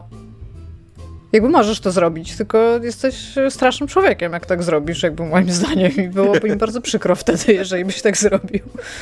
Ale tak. E, I przy okazji e, tego, że sobie raz na jakiś czas e, wciąż badam to, co się dzieje na Steamie i sprawdzam te kolejki. Tak swoją drogą, mój Steam ostatnio się strasznie zepsuł. Moje algorytmy, wszystko, co się tam dzieje, się strasznie zepsuło. Na przykład. A wiesz, co ja nie... ostatnio znalazłem, co ostatnio odkryłem w Steamie? Że mój Steam przedziwnie loguje godziny grania. Znaczy, bardzo dużo godzin nie loguje. takiego normalnie legitymnego grania na moim własnym Steamie, co nie? Że mam tam, Steam że, loguje że skończyłem grę w tylko- 3 godziny, a jestem absolutnie pewien, że grałem w nią z 20, co nie? Steam loguje tylko jak jesteś online w nim. Więc jeżeli grałeś, jeżeli miałeś No. Jestem internet na online. przykład, Zawsze. okej, to nie wiem. Bo ja No mój, czasami, mój się strasznie czasami, zepsuł. Ja Więc tak czasami może też robię być. Taki przekręt, że jak gram od kogoś z was, czy tam... Tak, to się wchodzi No na tak, offline. tak. Nie, nie, nie, no ale tak, właśnie to- ja mówię to- nawet jak gram na swoim koncie. Może mam po prostu jakieś, wiesz, baga, co nie, w Steamie, że, że, że mi źle Nie, mój- ten czas, ale, ale totalnie tak, totalnie źle Ja miałam bardzo fajne algorytmy Steamowe. Takie na zasadzie, że jak sobie wchodziłam w jakąś taką właśnie, nie wiem, tą, tą moją tam indie giereczkę, którą tam znalazłam w ogóle w, w kontenerze tam mo, specjalnie tam podpisanego dla Igi, to ona mi podpowiadała realnie różne gry w związku z nią. I to były takie nawet mądre, jakby ten algorytm mądrze działał, nie tylko po tagach szedł, ale tak realnie zwracał uwagę na to, na, co wcześniej tam grałam and shit, nie? Teraz jak ja wchodzę w jakąkolwiek grę, ale naprawdę w jakąkolwiek, bym sobie weszła w, nie wiem, Creatures for Sale, o którym tutaj mówiłam, albo właśnie w The Longing, gry, y, które powinieneś zagrać podobno do The Longing, Stray. Wszystko jest Stray. Wszystko jest Stray, wszystko jest Uncharted teraz, y, tego, Spider-Man Mi- Miles Morales i po prostu tak jakby mi czołówkę najbardziej popularnych gier tam cały czas wrzuca. I jakby to, to jest z, z, jakby zero pomocne to jest dla mnie. Ja już co więcej... Iga powinnaś zacząć grać Jesteś- po prostu w gry 4A i tyle, co nie? Tak, szczególnie tak- Straya. E, Nie no, ale Miles Morales, na przykład Spider-Man, totalnie dla ciebie gra. Tak. Tak. E, To, co chciałam powiedzieć, to po prostu y, łącznie z tą kolejką nowości, tam, że wyszukiwania dla ciebie, nie? Są takie tam your queue. I ja tam klikam, że ja chcę ignorować tę grę i co, co, codziennie, co, czy tam co trzy dni jak wchodzę, one tam są z powrotem. Więc ja nie wiem, co się stało ze Steamem. Być może to go, logowanie godzin. Ostatnio są problemy z czatem, są problemy w ogóle u mnie z e, save'ami w chmurze. Tam się coś bardzo nie tak dzieje. I Steam zawsze był klanki. To, to nie jest tak, że, te, że ta aplikacja kiedykolwiek działała. Znalazłam w ogóle ostatnio infografikę, która mnie wciąż śmieszy. W grudniu ją dostałam od ziomeczka, która po prostu pokazuje wszystkie guziki Steama. I to jakie są po prostu niekonsekwentne i każdy jest kurde inny. Wszystkie droplisty Steama, każdy jest inny, inną czcionką, inny, inny kolor, inny rozmiar w ogóle. I jakby strasznie mnie to śmieszy. I wciąż jakby ta aplikacja wciąż mnie zaskakuje na źle. No, ale udało mi się znaleźć grę, dlatego że e, jeden z kuratorów, których obserwuję, zaproponował, jakby, że polecił, rekomendował. E, I to jest piąta część serii I am on surveillance duty. Tak, jestem w powinności obserwacyjnej, nie wiem jak to nazwać. Ogólnie, e, jeżeli znacie formułę Five Nights at Jestem Freddy... na czatach coś takiego, no. no. Nie, no właśnie nie. No, i jeżeli e, no, znacie Five Nights at Freddy? Z... Na czatach dobrze, tylko że nie na takich czatach, że się pisze. Tylko że Nie, na- no wciąż nie. Bo jakby Okej. patent polega Jestem na na tym, obserwacji, że. no. Jest tak, coś takiego, w sensie ja czynię obserwacje. No. Tak, no to y, wydaje mi się, że mundurowi tak mówią, że jedziemy na obserwację, co nie? Że właśnie, Ale to wciąż nie kogo, jest takie. Kogoś Jeszcze jak- obserwują. Daj mi powiedzieć o co chodzi, to Nie, będziesz nie kumał, o ci, co mi chodzi. Jak, jak, Dobra. jak się czujesz? Jak się z tym czujesz? Iga, właśnie, Iga dzisiaj dużo nie daje mówić. Jakby go. Dajesz, kogo to A, obserwujesz, no? Nie obserwujesz nikogo. Obserwujesz mieszkanie z pięciu kamer, e, taki surveillance cameras po prostu w mieszkaniu. I patent polega na tym, że w tym mieszkaniu pojawiają się anomalie. Ja gram w pierwszą część, nie w piątą, bo stwierdziłam, że zacznę od pierwszej części na wszelki wypadek, jakby to miała być jakaś fabuła. I patent polega na tym, że masz tam tych kamer 5 albo 6 e, na kilku levelach. I raz na jakiś czas pojawiają się anomalie i te anomalie mogą być bardzo różnego typu. I to, co ty robisz, to ty znajdujesz, co się zmieniło na tej kamerze, tak naprawdę. Taki hidden object slash znajdź różnicę i dajesz im znać, jaka anomalia się pojawiła w jakim pokoju i oni ją usuwają. Jeżeli masz więcej niż cztery anomalie naraz, to po prostu wychodzi na to, że jest za dużo anomalii i jakby spieprzyłeś robotę. I ty musisz to robić od, godzin, od północy do 6 rano. Ten czas tam mija, ale nie mija w prawdziwym czasie niestety, jak w The Longing, więc nie mogę całej nocy jakby na to poświęcić. I patent polega na tym, że naprawdę trzeba być spostrzegawczym. W sensie tam czasami takie malutkie pierdółki się zmieniają i ty to musisz zauważać. Przez to, zanim w ogóle mi się udało to przejść, to ja siedziałam i się patrzyłam w każdy ten pokój i tam liczyłam wszystkie rzeczy, które tam są, tak? Albo mówiłam sobie ten taki, e, to takie ćwiczenie pamięciowe z tym pałacem, pałacem myśli, tak, że tam e, co jest po kolei, w jakiej konfiguracji w pokoju, żeby, żeby na przykład widzieć, czy coś się przesunęło. I sobie takie rzeczy robiłam. I jak mi to w końcu wczoraj wyszło, to byłam z siebie tak dumna. I dzisiaj chcę zrobić drugi level tego, bo mi ona tam, ona, ta pierwsza gra ma tam chyba dwa levele, jest nowy dom i stary dom. I zrobiłam ten stary dom. I mi to zajęło z godzinę. I to jest naprawdę takie, to, to jest niby tylko przełączanie kamer, ale to jest naprawdę godzina wytężonego patrzenia od szczegółu do szczegółu. I mam zamiar przejść, najprawdopodobniej, bo się trochę wciągnęłam, wszystkie pięć z tych części. I chyba jest tam fabuła, bo tam są też duchy i tacy, oni się nazywają intruders. I to są jakieś takie biologiczno podobne do ludzi stworzonka, nie wiem jak to nazwać, no takie stworzenia jak z Archiwum X, coś takiego by mogło być, które się tam raz na jakiś czas po pojawiają, ale są też duchy. I to są takie chilling factor, takie trochę jumpscary albo coś takiego, ale nie takie stricte jumpscary. Powtórz tytuł jeszcze raz. I am on surveillance duty. Więc tak. I jak na razie jestem wciągnięta, mam zamiar przejść tą pierwszą część i sobie kupić drugą, a kosztują całe tam jakieś 15 czy 13 zł, więc... Dobra, i przechodząc znowu do newsów, to zanim przejdziemy do Nintendo Direct, tylko szybki follow-up do naszego tematu sprzed tygodnia, czyli The Day Before. E, najbardziej wishlistowana gra na Steamie, która już nie jest na Steamie, bo, e, ponieważ możecie tego posłuchać w poprzednim, w poprzednim odcinku, co się stało. Okazuje się, że teraz ten e, trailer, który wypuścili, e, bardzo mocno inspirował się trailerem. Z, inspirował. E, no, inspirował, no nie wiem, nie, nie, nie, nie nazwałbym tego plagiatem, no zapożyczał ujęcia e, z trailera Call of Duty tego dodatku o zombie, tak, bodajże. E, Call of Duty Black Ops e, Cold War Zombie Mode, tak. E, I tak, i, i, i zapożyczył kilka ujęć. Nie wiem, może, może można jakoś mocniej to nazwać, może nie można. Właśnie Zapożyczył kilka ujęć, natomiast te ujęcia następują jedno po tak, drugim i tak, są prawie jota wioty tak. identyczne. O, może tak, w taki że, sposób. Że, że są, następują, są, wyglądają tak samo i następują w tym samym porządku, więc jest to albo bardzo głęboki hołd dla Call of Duty, albo po prostu bardzo niewprawna zrzynka. E, nie wydaje mi się, żeby to było jakieś super skandaliczne, nie wydaje mi się, żeby było warto o tym rozmawiać jakoś bardziej. Natomiast być może jest to jakaś kolejna sugestia sugerująca, że ta gra może nie powstaje albo nie wygląda tak jak... I to by był najdziwniejsza tak. rzecz ever, tak, że ona nie powstaje. Tak. Nikt na tym nic nie wygrał, po prostu oszukaliśmy Ale... odbiorców. Ale mówisz to, że, że jakby też ujęcia są z tej gry, tylko sposób, w jaki są zmontowane, jak tak. wyreżyserowane. Okej. Okay. Tak, tak. Ale tak, to jest największy przekręt, najlepszy przekręt ever. Tam nic nie zrobiliśmy, nikt na tym nic nie zarobił. Mi się podoba, bo komentarz na Twitterze, bo to, jak się nazywa ten serwis, który to zamieścił? Force Games albo coś takiego, umieściło zaraz potem, że o, najprawdopodobniej jeden z... Tak, Force Gaming. Najprawdopodobniej jeden z bezpłatnych wolontariuszy będzie miał teraz obciętą pensję na pół.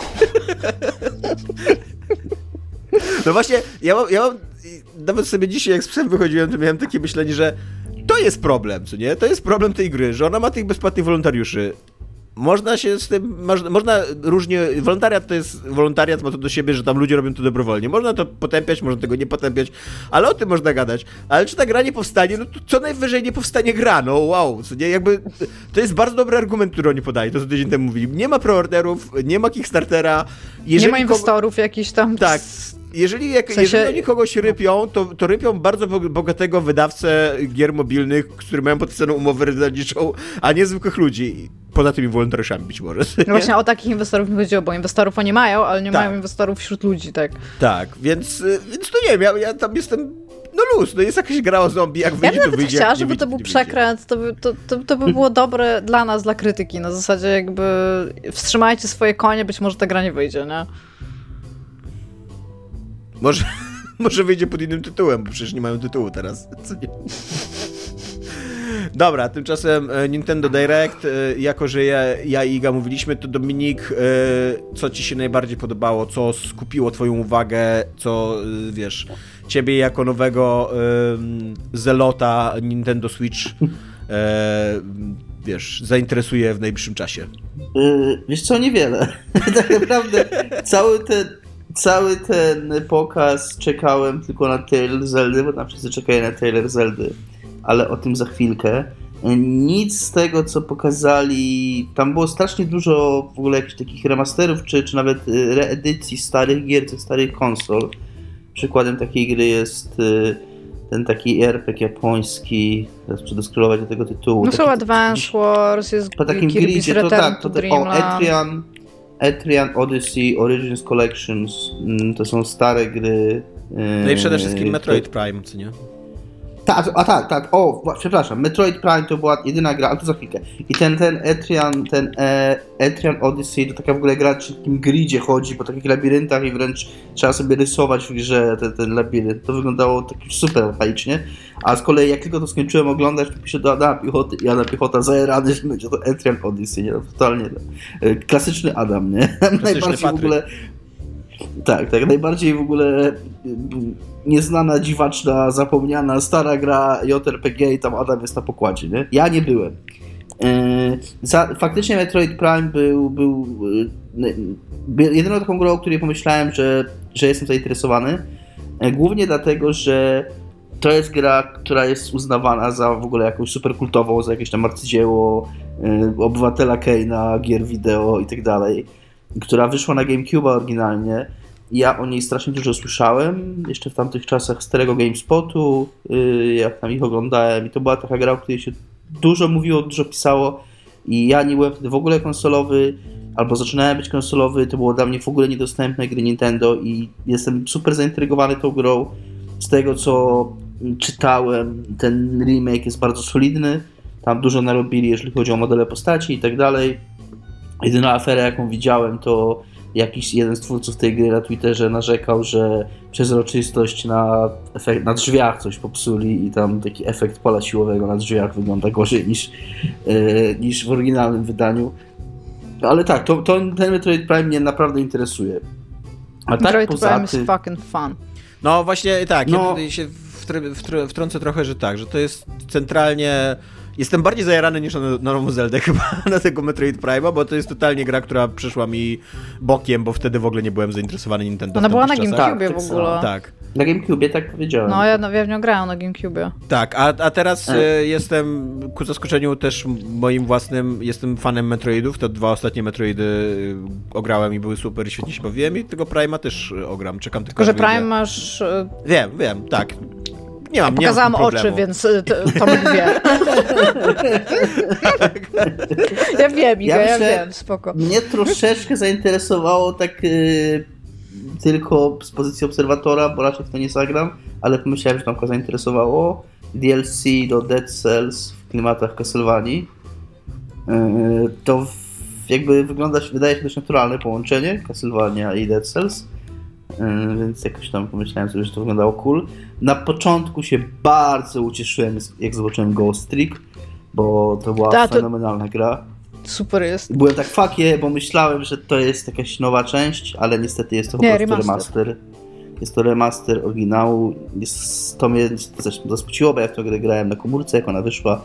E, To jest gra twórcy Ace Attorney i to była taka super fabularna slash logiczna gra. Fabularna w sensie, że tak podobnie jak Ace Attorney miała dużo z visual novel, ale też miała dużo takich fajnych zagadek logicznych, manipulowanie Yy, no jakby światem duchów i światem żyjących i tak dalej. Super była ta gra, naprawdę. Yy, I, i trochę, się, trochę się smuciłem, ale może jak wy- wydadzą ten remaster, to później wydadzą coś nowego w tym klimacie. Wyszło demo Octopath Traveler 2. Yy, Jeszcze nie zagrałem, ale pewnie zagram, bo tam spoko. Czemu nie? Yy, Trwa 3 godziny podobno i save przechodzą do pełnej wersji. E, I Advance Wars to też takie dla Tomka trochę. No, Ja kiedyś tak. sugerowałam Tomkowi Advance Wars, on powiedział, że on w to nie będzie grał, bo Fire Emblem ma przynajmniej fabułę Advance Wars, nie? A ja właśnie uważam, że Advance Wars było super. Przez to, że po prostu leciałeś y, tactical combat i to było tyle. Przede wszystkim tak, y, ja w Fire Emblemie bardzo lubię to, że budujesz te relacje między bohaterami i to ma wpływ później na, na pole bitwy i to jest fajne. E, być może zagram w to Advance Wars, ale no nie wiem, ja próbowałem wtedy, jak Iga mi polecała te gry i one mi się wydały po prostu stare już, jakby ten gatunek przeszedł dosyć daleką drogę od tamtych czasów i, i nie wiem, czy one dzisiaj jeszcze będą się broniły tak dobrze. Zobaczymy. Na, a po drugie, jestem na 60 godzinie w nowym Fire Emblem. Jak go skończę pewnie koło setnej godziny, to wątpię, żebym szybko szukał kolejnej takiej gry, co nie, żebym od razu chciał skakiwać. Eee, mnie zainteresowało to, że będzie fabularny być może, stand, znaczy nie standalone to na pewno nie, na pewno trzeba będzie mieć grę, ale być może taki oddzielny, fabularny e, dodatek DLC do Fire Emblema, więc to zawsze na propsie, gdzieś tam sobie kupię i, i pogram w oddzielną kampanię, jeżeli ona będzie rzeczywiście oddzielna, a nie właśnie taką nakładką na podstawową kampanię, jak w poprzednim, jak w Three Houses. E, więc to mnie cieszy i cieszy mnie, tak, ten, ten, ten Metroid Prime, co zaskakujące dla mnie, w ogóle nie poruszył mnie trailer e, Zeldy. Jakby. Mnie też. Wierzę w Zeldę, bo to Zelda i myślę, że to będzie super gra i ona wygląda spoko, ale ten e, ten trailer jest totalnie taki bez faktoru wow. Taki, taki po prostu pokażemy wam grę, która zaraz wyjdzie i w ogóle nic z tym trailerze mi się tak wydaje ani narracyjnie, ani graficznie, ani jakoś me pokazując mechanikę, nie pokazuje, że to będzie być może największa, najważniejsza gra tego roku, co nie? Tylko to jest taka po prostu rzucenie takie, macie tutaj kilka kurde ujęć złączonych, co nie? Znowu teraz będzie Adam Watch. E, ja w ogóle gadałem z Adamem, ja może o tym słyszałem, ale zapomniałem, więc Adam mi albo przypomniał, albo mnie uświadomił, że ta gra będzie na tej samej mapie, co Breath of the Wild. I Adam ma taką teorię, że tam się jakiś. Coś tam się dzieje, jakaś niespodzianka, że Nintendo, że po prostu jest już tak blisko do premiery i to prawdopodobnie ostatni trailer przed premierą, taki duży, e, że E, I, I, w zasadzie nie, nie, pokazuje nic, czym ta gra się będzie różnić. No właśnie, właśnie od... tym bardziej mnie to dziwi, że to jest ostatni trailer przed premierą, mający ci sprzedać tą grę, no poza takim launch trailer, co nie jeszcze. Tak, tak, no ale I nie ma tego właśnie, premierę, nie, ma tego, nie ma tego takiego faktor wyjebania, nie widać, co nie? Co, takiego w kosmos. Nie widać, co tam nie widać, co tam jest takiego, czego nie było, no te pojazdy, tak. może trochę, ale, ale nie ma takiego, że kurde, muszę to zagrać, bo to jest coś nowego. I Adam ma teorię, że tam się jakaś Kojimowa w ogóle spisek dzieje Kojimowy. że tam, co, że oni czegoś nie mówią i że, że tam będzie jakiś taki twist, że Kuna będziesz jakimś Raidenem przez całą grę, a Linkiem tylko na początku. Ale tym z Mortal Kombat. tak. tak. Natomiast odpowiadając na twoje Dead Cells i Return to Castlevania E, ja już się swoje nagrałem w Dead Cells. Uważam, że to jest super gra i spędziłem w niej tam z 25 godzin i, i to są super godziny, które bardzo dobrze wspominam, ale w, w ogóle do niej nie tęsknię, w ogóle do niej nie będę wracał i e, ona ma mnóstwo takich nakładek, w ogóle ta Castlevania to nie jest pierwsza, nie? Nie jest pierwsze DLC, które oni wypuścili, A, bo okay. wypuścili już chyba z 15 One chyba Shovel Knighta mieli albo Tak, tak, takiego, więc, no. więc spoko. Dla fanów to jest super sprawa i jeżeli Dla ktoś... fanów gatunku. Tak, dokładnie, ale, ale ja nie, ja nie, nie planuję wrócić do Dead Cells. Iga, a ciebie co najbardziej poruszyło? Katamari, Wheel of Katamari Re Reroll Plus, bo jak wszystkie Katamari przechodzę, chyba żeby naprawdę miało złe recenzje, to wtedy nie przejdę, ale Katamari jest zawsze na propsie. Po prostu jestem w stanie siedzieć i grać w Katamari. Myślę, że jakby mi wszystkie gry zabrali, to bym grał w Katamari tak non-stop. A... Metroid Prime tam, no, mówię, super spoko, szczególnie, że to, co było na mm, GameCube, no, zjadłam Strasznie mnie cieszy Kirby, no ale to jest jakby remake z Wii, więc też gram. Myślę, znaczy przeglądam tak po szybkości, bo wy już bardzo, bardzo dużo rzeczy wymieniliście. E, zastanawiałam się, czy nie wrócę do Pikminów i zobaczyłam trailer Pikminów i się tak znowu zestresowałam tym, że te Pikminy mi poumierają, jak tam jest taka walka z takim bossem, co je depcze. Jest I ta gra o maciubkach, Iga. Te maciubki są bardzo jak Pikminy. Tak, ale stwierdziłam, że ja nie wiem, czy jestem gotowa ogólnie znowu na to, żeby się przejmować tymi Pikminami tak bardzo, więc nie wiem, czy to jest dla mnie w tym momencie.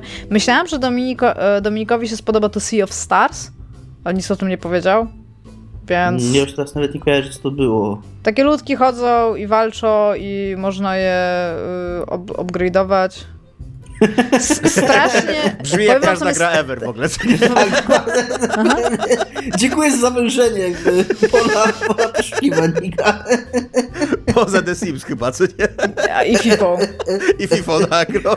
Wykluczyliśmy te dwie. Czy FIFA Dobra, to nie powiedziałbym powiem tak, tak, do końca. strasznie mnie nie interesuje ten jakiś taki spin-off Bajonety, ta series A właśnie, The Last tak. Demon. Jakby to wygląda tak nieciekawie i jakby już mam tak dość faktu, że masz jedną małą postać, jedną dużą, jedną muszą współpracować, więc po, najpierw przejdzie ta mała jakąś dziurą, a potem otworzy most tej dużej i ona wtedy też przejdzie i będą mogli być razem i jedna będzie mogła używać swoich własnych zdolności, a potem ta druga. Już jakby czy nie możemy przejść nad tym dalej? Bo jakby te gry zawsze są takie same w pewnym momencie. To jest busy work, prze, przełączania jednej postaci z drugą. Wiesz, dlaczego mnie nie zainteresowało Sea of Stars? Już teraz wiem. Bo No. to jest kolejne takie japońskie RPG nawiązujące do stylistyki 16-bitowych japońskich RPG, takich jak Final Fantasy VI. Takie jak 5. lubisz, no. Takie jak lubię nie aż tak bardzo te 16 Nie, no, Final Od ludzi, Fantasy którzy VI było na Game Boya. Messenger, więc znają się na tej tej- nie, 6 było na SNESa. 6 było na SNESa. Tak? Co Okej. mówisz, Tomek? Od ludzi, którzy zrobili The Messenger, czyli znają się na takim dobrym retro jakby. Ale możliwe, że wyszło później szóstka na, na Game Boya Advance może wyszła? Nie wiem. Nie, mi się wydaje, że możesz oryginalnie- mieć rację, że chyba na ze SNES-a to pamiętam, ale nienawidzę szóstki. Oprócz sceny w operze. O scena w operze, tak, tak. Ja nie jestem jakimś super zdawcą, ja właśnie Final Fantasy to raczej tak od PlayStation, od siódemki jestem Dobra, zdawcą. i Ale to, co mnie super szybko. interesuje, Tylko, no. Przepraszam, tylko szybko, szybko skończę moją odpowiedź, bo jest ten Octopath Traveler, jak się, ja się nawet Octopath, Octopath Traveler nie wkręciłem. Jak się wkręcę w Octopath Traveler, to będę myślał o innych takich grach dopiero. Dobra. Decapolis. To jest coś, co mnie zainteresowało, bo ma walkę turową, jakieś takie e, mechanikę zagadki i oskarżania ludzi. Jest takie za mocno na japońskie for its own good, nie wiem jak mam to powiedzieć. Tam się po prostu małe dzieci mają głosy dorosłych, które są policjantami. Wchodzą do tej policji i tam jest jakiś VR room i cała rzeczywistość zostaje odwzorowana, żeby mogli się uczyć, ale tam też są zbrodnie i jakiś haker ich tam łapie i ja tak siedzę i what is going on, więc tym jestem super zainteresowana. No i to level 5. Więc tak, a resztę już powiedzieliście, więc... No dobra, to się jeszcze A, będzie... jeszcze jedno, Samba de Amigo. Przecież, zapomniałam o Sambie de Amigo. E, Bardzo lubię Samba de Amigo e, na automatach, mega, super na Wii i super, że to trafia na Switcha, bo to ma totalnie sens z Joy-Conami, żeby grać w Samba de Amigo. Dziękuję. Okej, co to jest w ogóle za Co to jest? gra? No, i masz marakasy, jesteś No. małpką i musisz e, w rytmie, e, to jest gra rytmiczna, która też tam każe ci tańczyć, robić pozy i jakby w rytmie musisz e, robić tak marakasami jakby no, dźwięki, tak jak każe ci w konkretnych pozach i pozycjach. W arcade to zawsze było tak, że miałeś po prostu dwa marakasy, więc dopiero na Wii dało się to w jakikolwiek sposób przełożyć, bo musia, musisz nimi w konkretnych jakby miejscach być na ekranie i trzęść nimi, więc na Wii to działało i to ma totalnie kurde sens, że to jest na Switcha. Wiesz, ja bardzo lubię powiem? Samba de Amigo. Wiesz co, Iga, ci powiem, że jak się przygotowywałem do odcinka, to otworzyłem sobie ten artykuł zbiorczy tam Eurogamera, co podesłałem i leciałem po prostu grę po grze. I totalnie mi się wydawało, że wszystko obejrzałem. I totalnie tego nie obejrzałem, nie kliknąłem. I teraz jak to kliknąłem, sobie myślałem, w życiu w to nie zagram. A ja bardzo lubię Samba de Amigo. Iga, Iga nawet na liście gier, że widzimy całą listę, znajdzie taką grę, o której nie będziemy wiedzieć, że ona tam była. Tak, dokładnie. dokładnie. Też tego zupełnie nie kojarzę. Jestem pewien, że Iga po prostu edytowała ten, wiesz, ten Tak. artykuł Eurogamera w trakcie, co nie? Jeszcze pół, jeszcze do tej Samba de Amigos. Ja lubię Samba de Amigo. Wygląda jak Just Dance, tylko o właśnie marakasach, tak. Znaczy, no wygląda jak Samba de Amigo, który Ja jest bardzo starą grą. Że my tak się śmiejemy, ale to nie jest w ten sposób y, negatywne, ja wręcz to podziwiam. Uważam, że chciałbym tak umieć znajdować, bo gry, które każdy zna, to każdy zna. I tam gówno jest potrzebne ludziom, że ja im powiem o grze, o której oni już wiedzą. A właśnie ty znajdujesz takie gry, które do których właśnie tylko ty wiesz i to jest zajebiste i bardzo wartościowe. Też tak uważam.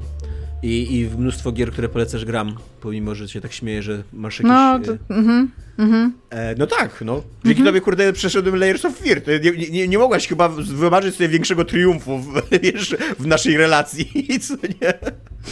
E, chciałem powiedzieć, że kiedy Iga powiedziała, że Samba de Amigo to jest stara gra, to wy sobie nie zdawaliście sprawy, jaka to jest stara gra. Samba de Amigo legalnie mogłoby już mieć 5-6-letnie dziecko, to jest 24-letnie gra, co nie? 1990. No mówię, że to jest stara gra. Masakra, nie?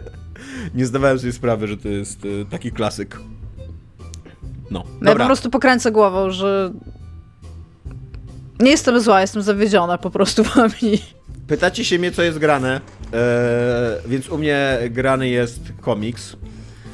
E, jest to komiks, który się nazywa Wiza Tranzytowa, ale wiza jest napisane niby z błędem, tak e, jak wiz- przez sy, ponieważ tu chodzi o e, Citroena Wizę. Tak się nie pisze wiza? Nie, wiza się chyba pisze przez Z po prostu, po polsku. A i przez W pewnie I też. przez W, tak, co nie? A, okej. Eee, więc, y, więc tak, co nie? Jest to komiks gigantyczny, taki objętościowo po prostu wielki, e, bo to jest duży format i 400 stron. E, I czyta się to, kurde, kilka dni, co nie? Ja tak dostałem to w piątek e, i chciałem bardzo powiedzieć o tym w odcinku. Nie skończyłem go, został mi jeszcze ostatnie tam z 50 stron, ostatni zeszyt, ostatni rozdział taki. E, i, e, a czytałem go przez te 3 dni, kurde, non-stop prawie, co nie? E, I jest to e, komiks bardzo znanego francuskiego rysownika e, Nicolas de, de Crécy. E, nawet się nauczyłem czytać jego nazwisko specjalnie do odcinka. E, to jest historia, która Dominik, wydaje mi się, że trochę w takie twoje czułe struny uderza, bo jest to historia takiej młodzieńczej wyprawy właśnie tym Citroenem Wizą e, z Francji do Turcji. I to jest totalnie taka letnia przygoda, może nie sto, wiesz, łapania stopa, co nie, ale takiego właśnie podróżowania po prostu setki, tysiące kilometrów gdzieś tam tak przed siebie, bez jakiegoś celu, bez jakiejś e, e, bez jakiegoś planu i tak dalej, takiego, takich po prostu takiego przeżycia wakacji, co nie? Em, autobiograficzna historia tego autora, on ze swoim kuzynem, mając tam właśnie po 20 lat, w 86 roku, tuż po katastrofie w Czarnobylu, e, wyruszają, jadą najpierw przez Francję, później przez Włochy, później przez Jugosławię, jeszcze całą Jugosławię, jakby jako jedno państwo, e, później przez Bułgarię i na końcu wjeżdżają do Turcji e, i w tej Turcji e, dojeżdżają aż do aż na, na południe Turcji, co nie? Więc nie, zatrzymują się ani, znaczy zatrzymują się, ale jakby nie, nie kończą swojej podróży ani w Stambule, ani w Ankarze, tylko jadą dalej, bo właśnie, bo tak mają jakąś taką romantyczną, e, romantyczną wizję tego, że będą jechać tak długo, aż ten samochód im odmówi bezpiecz- e, ten, ten posłuszeństwa i się rozpadnie, albo coś innego ich zatrzyma. E, i, I to ma w ogóle absolutnie genialny klimat właśnie takiej, takiej ulotności, co nie? Takiego, em, takiego doświadczenia wakacyjnego, które jest jednocześnie bardzo ważne dla tych ludzi, dla tych, dla tych, dla tych chłopaków, a z drugiej strony bardzo ulotne. I, I on bardzo często mówi o tym, jak mało z tego pamięta, jak często pamięta tylko bardzo konkretne sceny, jak nie ma takiej, pomimo że stara się tutaj właśnie od, odtworzyć taką narrację przyczynowo-skutkową, że to się wydarzyło, później się tamto wydarzyło i tak dalej, to on w zasadzie nie ma takich wspomnień w głowie, e, że w momencie, kiedy coś notował, bo on też bardzo ciekawe pisał o rodzajach pamięci, nie, że e, o ile na przykład fotografie to są dla niego takie wspomnienia 2D, czyli że pozbawione właśnie jakiejś takiej głębi, takie tylko pocztówki, z których później nie do końca kojarzy, kiedyś robiło to zdjęcie i dlaczego i tak dalej, to na przykład mówi, że w momencie zawsze, kiedy szkicował, e, to, to już pamiętał wszystko, to pamiętał i kolory, i, e, i ciepło, i smaki, i zapachy i tak dalej, co nie?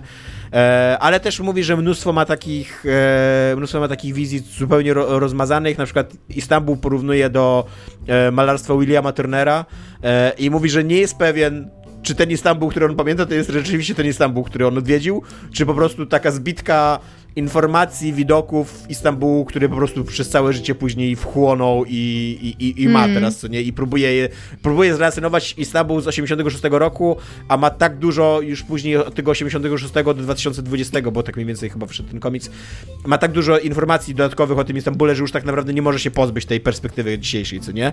Em, jest to też e, taka fajna historia e, o, o tym, jak o takim, o takim momencie, momencie w dziejach ludzkości, który jest jeszcze tuż przed tym, jak wybucha ten taki wielki, e, wielki boom turystyczny i, i przed tym jak wybucha ta taka świadomo, świadomość zbiorowa w ogóle całego społeczeństwa pod postacią internetu, co nie? On to nawet bardzo ciekawie nazywa, że to jest y, globalna hipermnezja. Hipermnezja to jest pamięć taka totalna, co nie? Że się wszystko pamięta. I że rzeczywiście, że, że wraz z, y, z powstaniem internetu jakby nagle zaczęliśmy pamiętać wszystko wszędzie, co nie? Dokumentować wszystko wszędzie, jakby wszystko, y, wszystko to było bardzo łatwo dostępne i tak dalej. A on właśnie, on y, twierdzi, że ta jego podróż to jest jeszcze taki ostatni moment w dziejach ludzkości, kiedy to było wszystko takie ulotne i takie bardzo specyficzne, takie bardzo osobnicze e, i, i oczywiście jest mnóstwo tam mm, dygresji. On wpada trochę w taki kolejny czasem autobiografizmu, bo i to, to jest i opowieść o dojrzewaniu tego głównego bohatera i w pewnym momencie to się robi historia o chorobie. Autobiografie komiksowe bardzo często są takimi autobiografiami chorobowymi, bo on e, na, podczas tej wycieczki doświadczył pierwszych objawów e, E, zapalenia, zwyrodnienia zapaleniowego z kręgosłupa, bodajże to się tak nazywa. E, reumatycznych bólów kręgosłupa, takich hardkorowych naprawdę, które mu w ogóle na maksa utrudniały życie, co nie? E, i, I później oczywiście w takiej bardzo długiej dygresji opowiada o losach tej choroby, jak ją tam diagnozowano u niego, jak ona jest leczona i tak dalej. I też takim dosyć, e, e, dosyć stereotypowym nurtem autobiografii jest właśnie taka autobiografia bawiąca się w podważanie wiarygodności autobiografizmu i on też tutaj właśnie cały czas powtarza, że, że on nie wie, czy tak było, że tutaj być może coś dopisał, że te jego wspomnienia są bardzo nieprecyzyjne, ale że jakby pamięta ten klimat i, i, i pamięta te uczucia i pamięta jakby co chciał tam przeżyć i co być może mu się udało przeżyć, nie?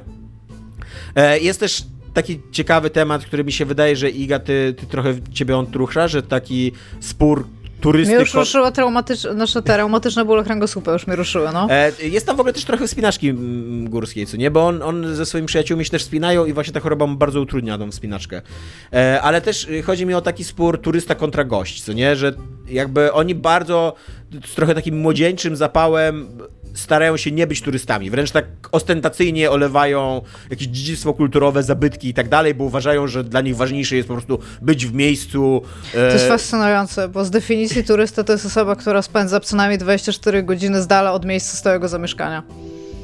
I co w tym jest fascynującego?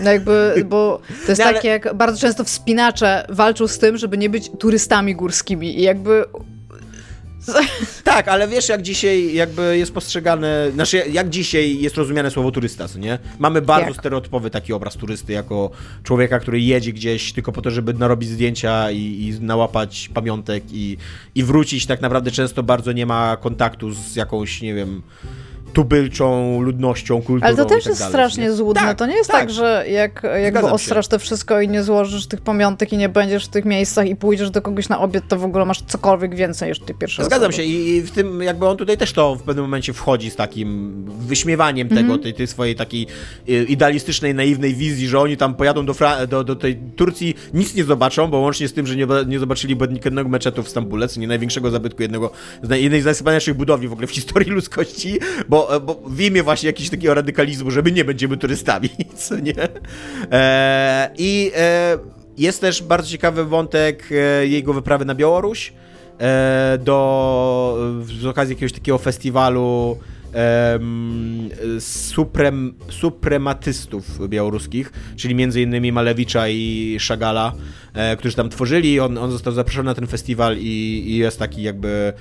Znowu tutaj nawiązuje do tego Czarnobyla i, i opowiada trochę o takim zderzeniu z e, Europą Wschodnią. E, I jakby jest... Bardzo polecam ten komiks, jest super się go czyta i jest bardzo interesujący. Jest absolutnie takim właśnie wielkim dziełem, które tam... Dosłownie wielkim. Tak, tak, dosłownie wielkim, ale też widać jakby ambicje twórcze i taki zasięg, jak, o, jak wiele tematów musiał poruszyć, jak, jak bardzo globalnie opowiedzieć o tej swojej jednej wyprawie i wyciągnąć z tego jak najwięcej i tak dalej. E, jest jeden taki motyw powracający w tym komiksie, który mi się nie podoba. E, natomiast e, on on sobie zdaje sprawę, że często popada w patos i, e, i takie, taką pretensjonalność, nie? I żeby, żeby się od tego uratować, to wprowadza postać takiego e, belgijskiego slash francuskiego, pochodzącego z Belgii, ale żyjącego we Francji, poety Henry'ego Miko. Tego już nie, nie, nie sprawdziłem niestety, jak się czyta, ale tak mi się wydaje, że Henry Miko, który... Henri chyba. Słucham? A jak to vo Francúzsku to Henri Auri, Auri, Auri Miko, tak, być może tak, być może masz rację. I on, e, on z początku jest taką inspiracją właśnie poetycką dla, dla tej wyprawy, takim jakby patronem poetyckim, ale bardzo szybko pojawia się jako postać po prostu w tym komiksie, e, jako takie, mm, taka siła, która właśnie za każdym razem wprowadza, tak, tak, tak prze, przekuwa ten balonik taki, e, takiego patosu i jakiegoś takiego romantyzmu tej podróży i właśnie komentuje, że jesteście takimi samymi turystami jak wszyscy inni, że po co cały czas cytujesz klasyków, że to nie są twoje słowa, że wymyśl coś swojego własnego, co nie? Że co tam narzekasz na tą swoją chorobę, są ludzie, którzy dużo gorzej żyją i tak dalej. On tam na przykład mówi o takich parszywych nocach właśnie, takich wypraw, co nie? Że jak, jak, jak źle się śpi czasem, co nie? No i, i, i wpada w taki trochę żałobny ton, taki, takiego narzekania, zwłaszcza, że to jest połączone z tą jego chorobą i, i rzeczywiście to najprawdopodobniej była dla niego po prostu straszna tortura taka fizyczna, co nie? No a to nagle właśnie wpada ten, ten, ten poeta i, i, i go wyśmiewa, że są ludzie, którzy w ogóle nie mają gdzie spać i, i, i czemu ty tak narzekasz i tak dalej. E, I to moim zdaniem te momenty, kiedy się pojawia ten poeta i, i kiedy autor jakby tak dystansuje się wobec historii, którą sam opowiada, co nie? Jakby próbuje pokazać, że on sobie zdaje mhm. sprawę, że ta jego historia jest trochę profesjonalna. Mi się wydaje to słabe i sztuczne. Takie jakby udaje, udało mu się uchwycić właśnie taką bardzo ulotną, bardzo ulotny klimat podróży i, i jakichś takich wakacji, jakiegoś takiego momentu w ich życiu i historii. I to jest cenne moim zdaniem. I rozumiem skąd w nim jest lęk, że to będzie profesjonalne i że, to, że, że, że jakby jakiś, nie wiem, um, czytelnik poczuje się, nie wiem, oszukiwany czy naciągany na jakieś takie tanie emocje, ale no radzi sobie z tym tak, że mnie po prostu za każdym razem wybijał po prostu z tego, z tego klimatu i, e, i no i koniec końców czułem się taki, no nie, no po co mi to? Dobrze się czułem, fajnie ta narracja leciała, co nie? Taki bardzo w stylu, nie wiem, Andrzeja Stasiuka w takich klimatach, co nie? Takich właśnie takiego zawieszenia, jakieś takie e, takiej tymczasowości i tak dalej. I nagle wchodzi taki, taki głos, jakiś taki pure nonsensu i, e, i jakichś takich, wiesz, takich śmiesznych dowcipów e, i, i, przebija, ten, e, przebija ten klimat i mówi, że hola hola, co nie? E, rozumiem skąd ta decyzja, ale moim zdaniem niepotrzebna i mi to koniec końców trochę psuło tą lekturę, co nie? Ale gdybyście szukali właśnie takiej no no, kawał, kawał Komiksu, narracji. którym można zabić dwuletnie tak, dziecko. Tak, bo... komiksu, którym można zabić wow. dwuletnie dziecko, to No, Kamal, widziałeś ten komiks? On jest wielki. Ile on waży? Okay. No, z 2 kilo. E, Jesus Christ. Co więcej, co więcej, kosztuje 210 zł, więc jeszcze małe państwo afrykańskie może zbankrutować kupując ten komiks, nie? Więc, yy, yy, więc tak, no jakby jest to kawał wydatku i kawał lektury, bardzo polecam, jakbyście chcieli coś takiego przeczytać, ale z takim zastrzeżeniem, że jest dokładnie jeden zabieg artystyczny, który moim zdaniem słabo wypada, co nie? E, więc A jak tak. często jest ten zabieg? No, dosyć często, znaczy dosyć często, tak? Za każdym razem, kiedy jakiś duży wątek zbliża się ku końcowi, to to wydaje mi się, że on ma jakąś taką potrzebę właśnie zdystansowania się od tego, jakby takiego, wiesz, takiego Rozumiem. pokazania, że on sobie zdaje sprawę, że to być może jest pretensjonalne, co nie, co on napisał. Więc tak z 8-10 razy już totalnie były takie sceny, co nie? No więc to, to, jest jakby ważny wątek w tym komiksie i on się pojawia i on powraca i, i nie da się go zignorować, nie da się go tak, wiesz, przemilczeć i, i, i przejść dalej, co nie? Komiks mhm. nazywa się Wiza Tranzytowa, gdzie Wiza pisze się przez V i S. E, napisał go Nicola De Cressy i narysował również. E, I, I, jest świeżonką dopiero co wyszedł. Chyba nawet jeszcze nie ma go w sklepach, e, ale może. Więc nie jest... możecie go kupić ani przeczytać. Nie, nie, nie, jakby już, już jest i już został wydany, tylko nie wiem po prostu, czy transport jeszcze dotarł do sklepów, co nie? Bo autentycznie bardzo wcześnie go dostałem i, i, i bardzo szybko go przeczytałem, tak mi się wydaje. Nie całego jeszcze, no ale, ale tak. E, więc tak, więc to jest, to jest grane u mnie. E, na koniec, bo będziemy już kończyć i tak się już chyba nagadaliśmy jak na dzisiaj. E, na koniec chcielibyśmy podziękować oczywiście ludziom z Patronite. E, super, że jesteście, że nam znaczy ludziom, którzy wspierają nas na Patronite. Ludziom z Patronite, obsługi Patronite, to też trochę dziękujemy, też dziękujemy, że, no właśnie, tak, tak, że możemy to robić. E, nie, no tak, e, wszyscy, którzy nas wspieracie na Patronite, jesteście super. Jeżeli nas nie wspieracie, abyście chcieli wspierać, to wiedzcie, że jesteśmy na Patronite i można nam wejść i nam dać jakiś pieniądz, ale jak nie wejdziecie i nie dacie jakiegoś pieniądza, to też fajnie. E, a szczególnie byśmy chcieli podziękować Tomaszowi, Tomaszowi, Michałowi i Mafinkowi, którzy nas wspierają na najwyższym poziomie i, i to też jest super. I tyle. Cześć. Pa! Cześć.